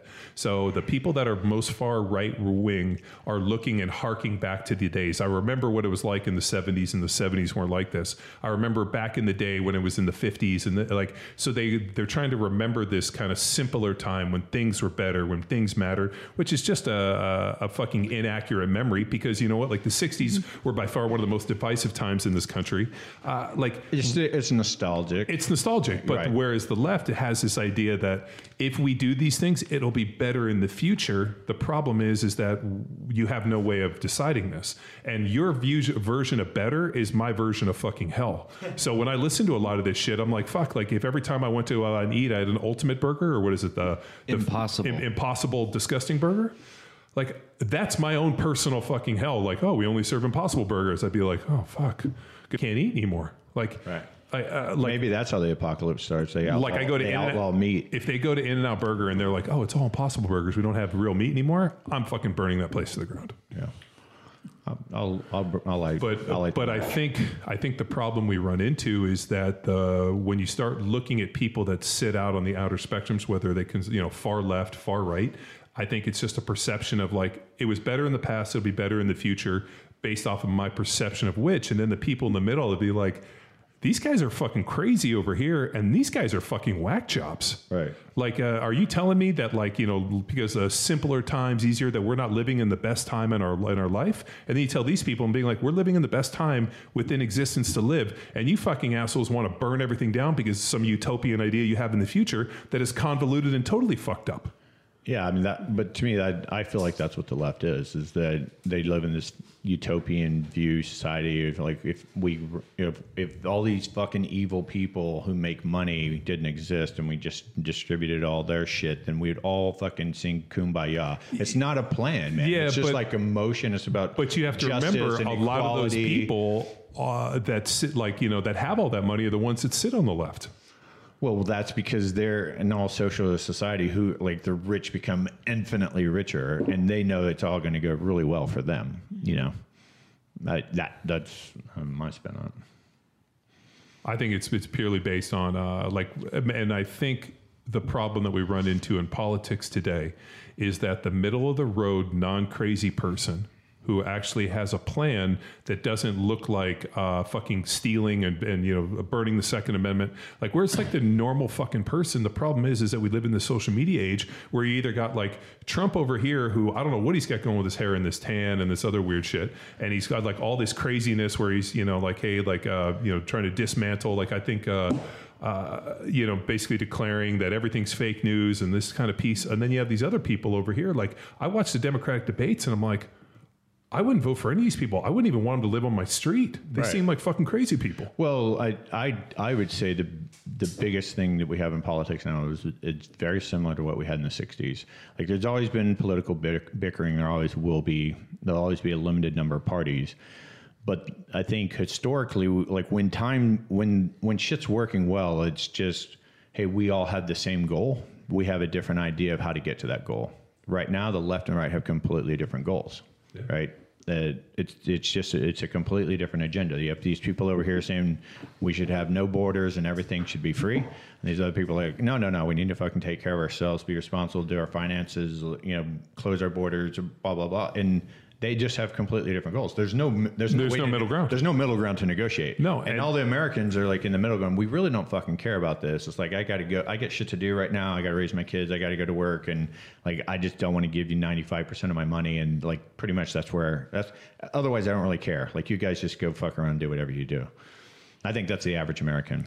Yeah, it is. Yeah. But the problem is when you do that, then they fucking haphazardly elect people that go into, you know, uh, go to Washington, D.C. and Well, they push and their they own social bil- and and billion multi-billion dollar organizations like Twitter and Facebook and all this stuff can just create all the fucking noise they want to. That's just going to keep occupying more and more of your brain space to where you don't know what's going on and you never will know what's So going they had a pretty interesting deal where they talked about. That's their um, goal, is to it was distract you. it was Facebook and also in Google uh, had this concerted effort to like um, basically like partition and to direct people that were searching for political information. Like, hey, if they were trying to search on like the Republican Party or this and this, like it would skew results to push like the Democratic and like they were like going through and like showing the the the the systematic agenda that was implemented through those uh, through Facebook and these other social medias to push Hillary Clinton's ideas over somebody else's. Right. And uh, uh, like to me, So no, When so you the only way to make educated educated people stupid is to mis- is misinformation. Just Well, and then everybody's well, stupid I, again. I told you guys that if, uh, and then I, I, I was telling Rob this, I'm like, if you want to control the information, be the one who fact checks all information, like Snopes and those, uh, you know, Politico and all these other group, uh, play, you know, websites you can go through and is this legit? To me, like if I wanted to like uh, completely augment reality and change and push an agenda, I would would, be be the site that fact checked all your information. Right. Right. So like, Spend you know 15 years being totally authentic for the, when it matters most. Dude, I, I got into, in. I got an argument with a guy on uh, online about this, and he was like, you know, these sites are, and I'm like, who owns these sites?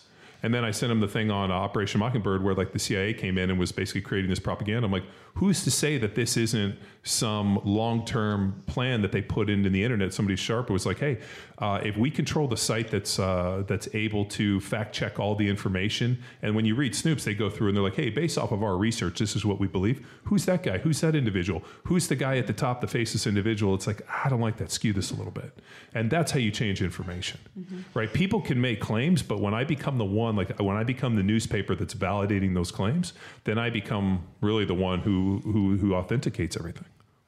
See what you started. good see what you started. Uh, we would need we need Yeah. to kill an hour and twenty minutes. So uh, no, no, I, I, I think we're in a part where um, I think there was a feeling for a long time that like the more access we had to information, the smarter people would become.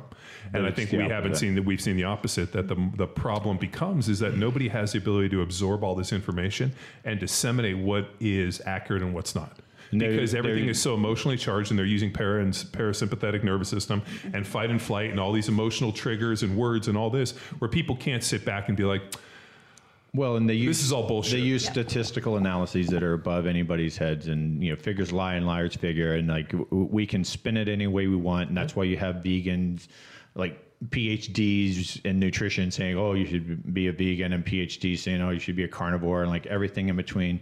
Because there's too much fucking information and nobody knows anything anymore. Well, look at because climate. We've just been well, look at climate change. hang on, hang on. Look at climate change. Like cli- climate change is is, an, is a crazy deal. You have all of these scientists that are like, oh yeah, the climate is changing. It's man-made this, and then you had 500 scientists that were all renowned. People came through and they're like, no, It's all bad science. right? It's uh, if you look at like the history and the core samples and all this, this is the cycle that the Earth goes through. And is there climate changing? Yes, but it's within the the model at which our our climate is always changing based on rotation, distance from the Earth. You know, this we're in between Yeah. ice ages, and so like, is it being sped up by man-made? We don't really know, but uh, you know, people could say yes, but the climate has always changed and manipulated and changed. So like, and then you have the you know uh, the Greta um, chick from Sweden. You know, how dare you getting up and you know you speak to me of your empty promises and all this, but yet uh, okay, so you An put emotional argument. emotional not a- argument, not and a then people argument. like And then how do- yeah. And now you can't argue with it. So hang on, let a me let me try and wind this back in because number Yeah. one, we're already two hours in, and I can see this is going to go another two hours, and I know you have a podcast. We're done, things doing yeah. all right. Yeah. But Tara, so so this is a great example, like you said, the political nature in these hot button topics are very emotionally charged, right? And I would imagine that trauma has a physiological response. Mm-hmm. So going back to something John you said a lot earlier, like it is very real for certain people that some of these topics create legitimate trauma, mm-hmm. right? And so then how? Let's say you're a guy like John or or Doc Parsley that has like a, a high capacity and can can talk about this stuff passionately. How do you then? How can we use what we know about trauma to have effective and constructive conversations with mother-in-laws who don't have that capacity for one mm-hmm. reason or another? Is there anything like any tools we, you could impart on us?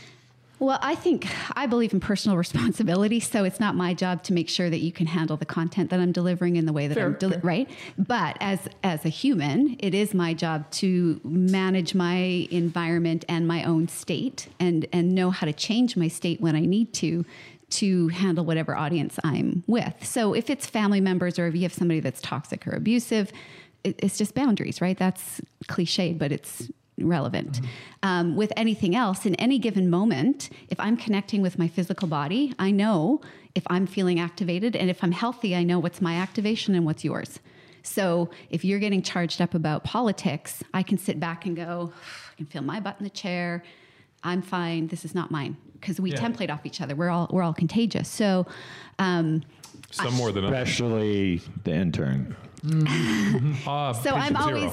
I'm always checking what's in my own state. I'm responsible for my own state, and then I'm careful with the the influences that I have, whether it's social media, whether it's you know people that are inflamed all the time, whether it's people that are completely um, dysregulated, and I'm cautious with how I control and filter and audit my circle in my environment to manage that. Because if I what I want is my resilience to be used when I really need it the most, and I don't mm-hmm. want to waste it on all this noise and clutter and all and unnecessary activation from anybody else. Right.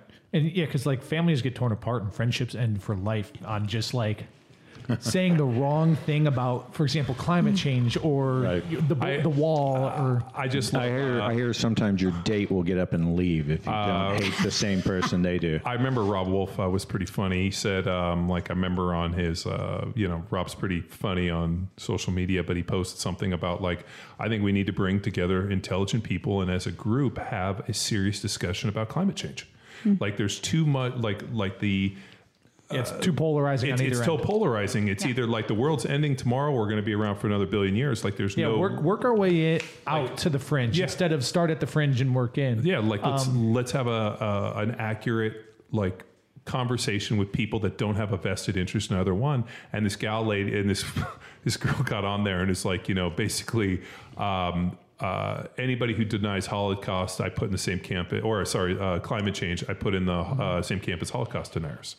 And like all of a sudden, Robb was like, "How did we go from wanting to have a intelligent conversation about climate change to me being a Holocaust denier? Like that's that's the fucking level of like." But what's interesting From though, zero to from what I, for, at least from what I understand, is like from the sky. And correct me if I'm wrong. And not that you need to even act on this information when engaged with that individual. Is the trauma is real to them? Like their their nervous system is responding as mm-hmm. if Yeah. that is real Yeah. to them. You're in trying their to kill world, them by eating meat. right?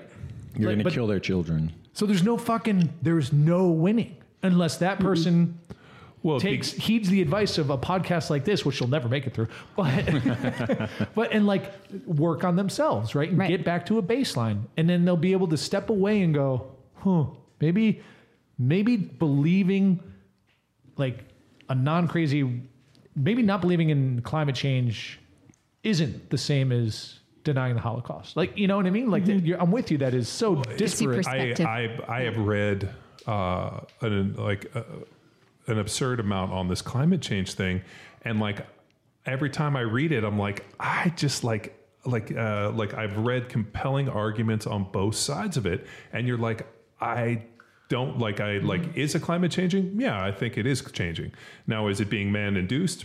Maybe to what degree? I don't know. Like, uh, it, like And can there be any, is there anything we can do about it? yeah, But what's it's- well, interesting but, but, is, but, like- but so you read all of this in, uh, in, information, and as an intelligent individual, I have to read it all, take it all in, and then take a you know make a, a, a stand. And I'm like, But it's not necessarily intelligence as much as it's like traumatized. You know what I mean? If your cup is full, then you can't read the other side without getting quote unquote triggered. So it's not necessarily like intelligent. It's your, it's your like, what the fuck's happened in these people's lives that this is their proverbial cup is filled up so much that when they read a tweet, it totally twitches them out. it- and but like something is the answer. And then they overuse triggers. Well, I'm avoiding my triggers. Well, Mm-hmm. that's not how you man. You don't get better by avoiding triggers. You Mm-hmm. you know there is a certain amount of exposure that you. did you say that you Because No, that's that's, the what's intern. going the intern. Triggers. So you, he Triggers. needs to avoid chiggers. I would avoid triggers. and bed bugs. But uh, like, is it the fact that people are so? Uh, uh, I always imagined, and this is this is so funny. I imagined in the internet that people would become like super uh, desensitized. That like we almost like when we were kids and like we watched all these like Faces of death. yeah faces of death that? Oh. horror movies like oh. Rambo kills all these people. Like Faces I I would sit there That and laugh creepy, and like I was just so desensitized because you're like Yeah. Rambo just killed 400 people with a machine gun and they're like exploding and you're like Never reloaded. right? Yeah, never reloaded. Yeah. So I imagine that the internet would do the exact same thing, which was this idea of like desensitized. But what it, what we found was that people became hypersensitive, where just merely you know the age old, hey, sticks and stones will break my bones, but names will never hurt me. Except today on the internet, mm-hmm. where words are weapons, and that your view and like But it's not the- constantly us expressing our views now because uh, and I we I, I've got this all you know people get upset and I'm like this is what I believe. Why are you trying to regulate what I fucking believe? Why mm-hmm. do I have to curtail my thoughts and my beliefs because you have some emotional trauma associated with mm-hmm. it? That's fucking controlling to me. Yep. That's manipulation. Totally. But it's not the content, right, Tara? It's the it's a combination of that content with the lack of connection and like social support, right? Or could it be or handoff? Ask that a different way. So Rambo didn't offend John because he had a group of friends he was watching Rambo with, right? Yeah. Uh, whereas now the proverbial loner with no real intimate physical connection sees a Rambo event on the internet, Mm-hmm. and now they ha- they're not equipped to handle that. Like it doesn't necessarily Yeah. desensitize them. Right. It triggers. It's a trigger. Or Right. yeah. Right. So I think maybe we still need more generations before we'll get the desensitization of that. I think, uh, I I think the good points here are that we live in the safest time in history, and yet North America has growing, escalating anxiety, depression rates. In spite of that, we're wasting all of our fight or flight survival energy, forgetting that we're animals you know, in constant scanning mode, uh, with our only job is to survive, and we're wasting it on influences from social media, stories, our own yeah. trauma, other people's trauma. We sit and we talk about everything that is disturbing, and we just increase that activation. We live in this um, hovering state uh, that is not healthy, and then we lose the ability to differentiate what's a threat versus what's just a difference of opinion or something new, and we lose that ability to check ourselves anymore. So, do you think if we, as a country, agreed, lift more weights, get more sleep, eat more meat, hug each other a little bit, that would solve the problem? Be responsible for your own shit. That's rule number one in traveling in the Summers household. Hmm. You're in charge of your I think too, if you have a mindset of um, things are temporary, you can heal from them. You decide that you want to be a winner, that you want to win, that that's important to you. You have that mindset about it with all of those things, watching the inflammation in your body, which connects with the inflammation in your brain. Um, and not just absorbing. We're so passive and also really self indulgent. And we want to connect and we want to have emotional depth with one another, but we're doing it in the wrong way. I think we're really self obsessed, especially about our negative feelings and making sure other people know. And then our care, we, we're expecting some caretaking. And it, it's gone off the rails so that we're mistaking symp- uh, sympathy for community or nurturing. Oh, that's pretty interesting. Yeah. Because community, Because it's just Like- attention. because they're really like just in a- terms of Ego, I think Just- yeah. just one attention. Yeah. we we thrive in or like enjoy is not one of just pure sympathy. Like maybe yeah, something bad happens, sympathetic, but like accountability Pull versus yourself up by sympathy. your bootstraps. Yeah. or even you know a critique like the intern's very mm-hmm. aware of. But um, well, I like, feel like how are we going to get you through this as opposed to yeah this happened to you and this was a shitty thing and we're going to stay in here and wallow forever versus uh life is shitty and i'm sorry that happened to you and now how are we going to pull out of that Life's I've- actually fatal. So Quick question. quick question on that. In terms of your education as a, a neuropsychologist, was this your view and approach that you thought that thinking this way and applying these tools with your clients will help them, or is this being taught? So, is the school teaching principles of psychology? Some of the things you said uh, are popular that don't necessarily work, or has the education for psychologists shifted towards the take on? It hasn't yet. take- It's it's a slow as slow adopter as medicine is. So when I went to grad school, I learned none of this. It was all, how does this make you feel? It, I don't. I care about people that I work with, but I don't care how it makes them feel. I want to know what's happening in their nervous system, and then I want to help them grow their brain in a different direction. And I learned that through postgraduate work that um, has birthed out of the Canadian Foundation for Trauma Research and Education. And we've done some research there, um, but it's still counterculture. So there's still a lot of therapists out there just doing the weekly grind of how does this make you feel? and they believe it's like that's the way to do it, right? And that's the slippery slope on a lot of this stuff. Like they're very they believe Lipitor is the way to longevity. And they go right? for years with doing historical digs of people's trauma and rehashing stuff over and over again, and people never get better.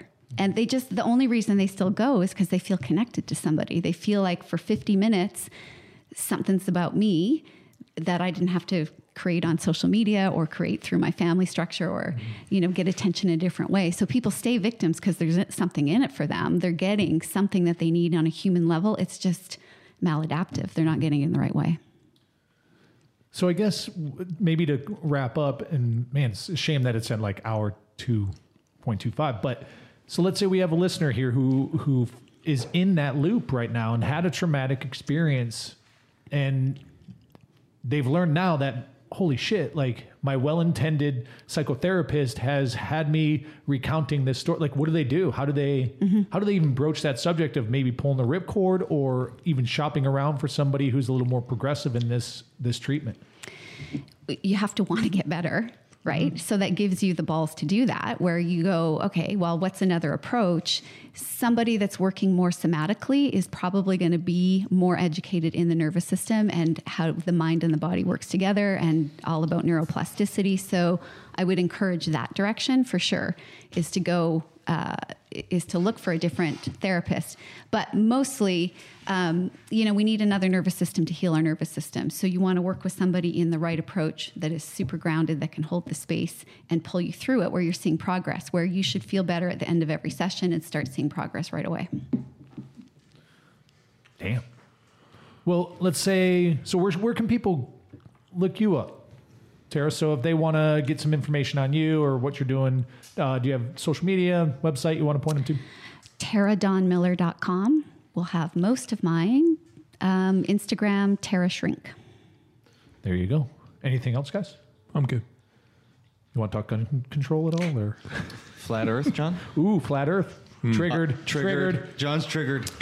Power Athlete Nation, thank you for listening to another episode of the premier podcast in strength and conditioning. Conditioning. We didn't mention one thing about, well, I guess we did talk about exercise as a um, Form to mechanism con- to calm down that nervous system. Yeah. So, yeah, see, we Hey talked about exercise. it's all so- it- it's, all the Yeah. same thing. Beggars did. can't be choosers. We did talk about gun control. Well, kind of. But we don't know exactly how you feel about it. Um, okay. Well, Talk to you later, listeners. Bye. Bye. Now it's time for you to empower your performance.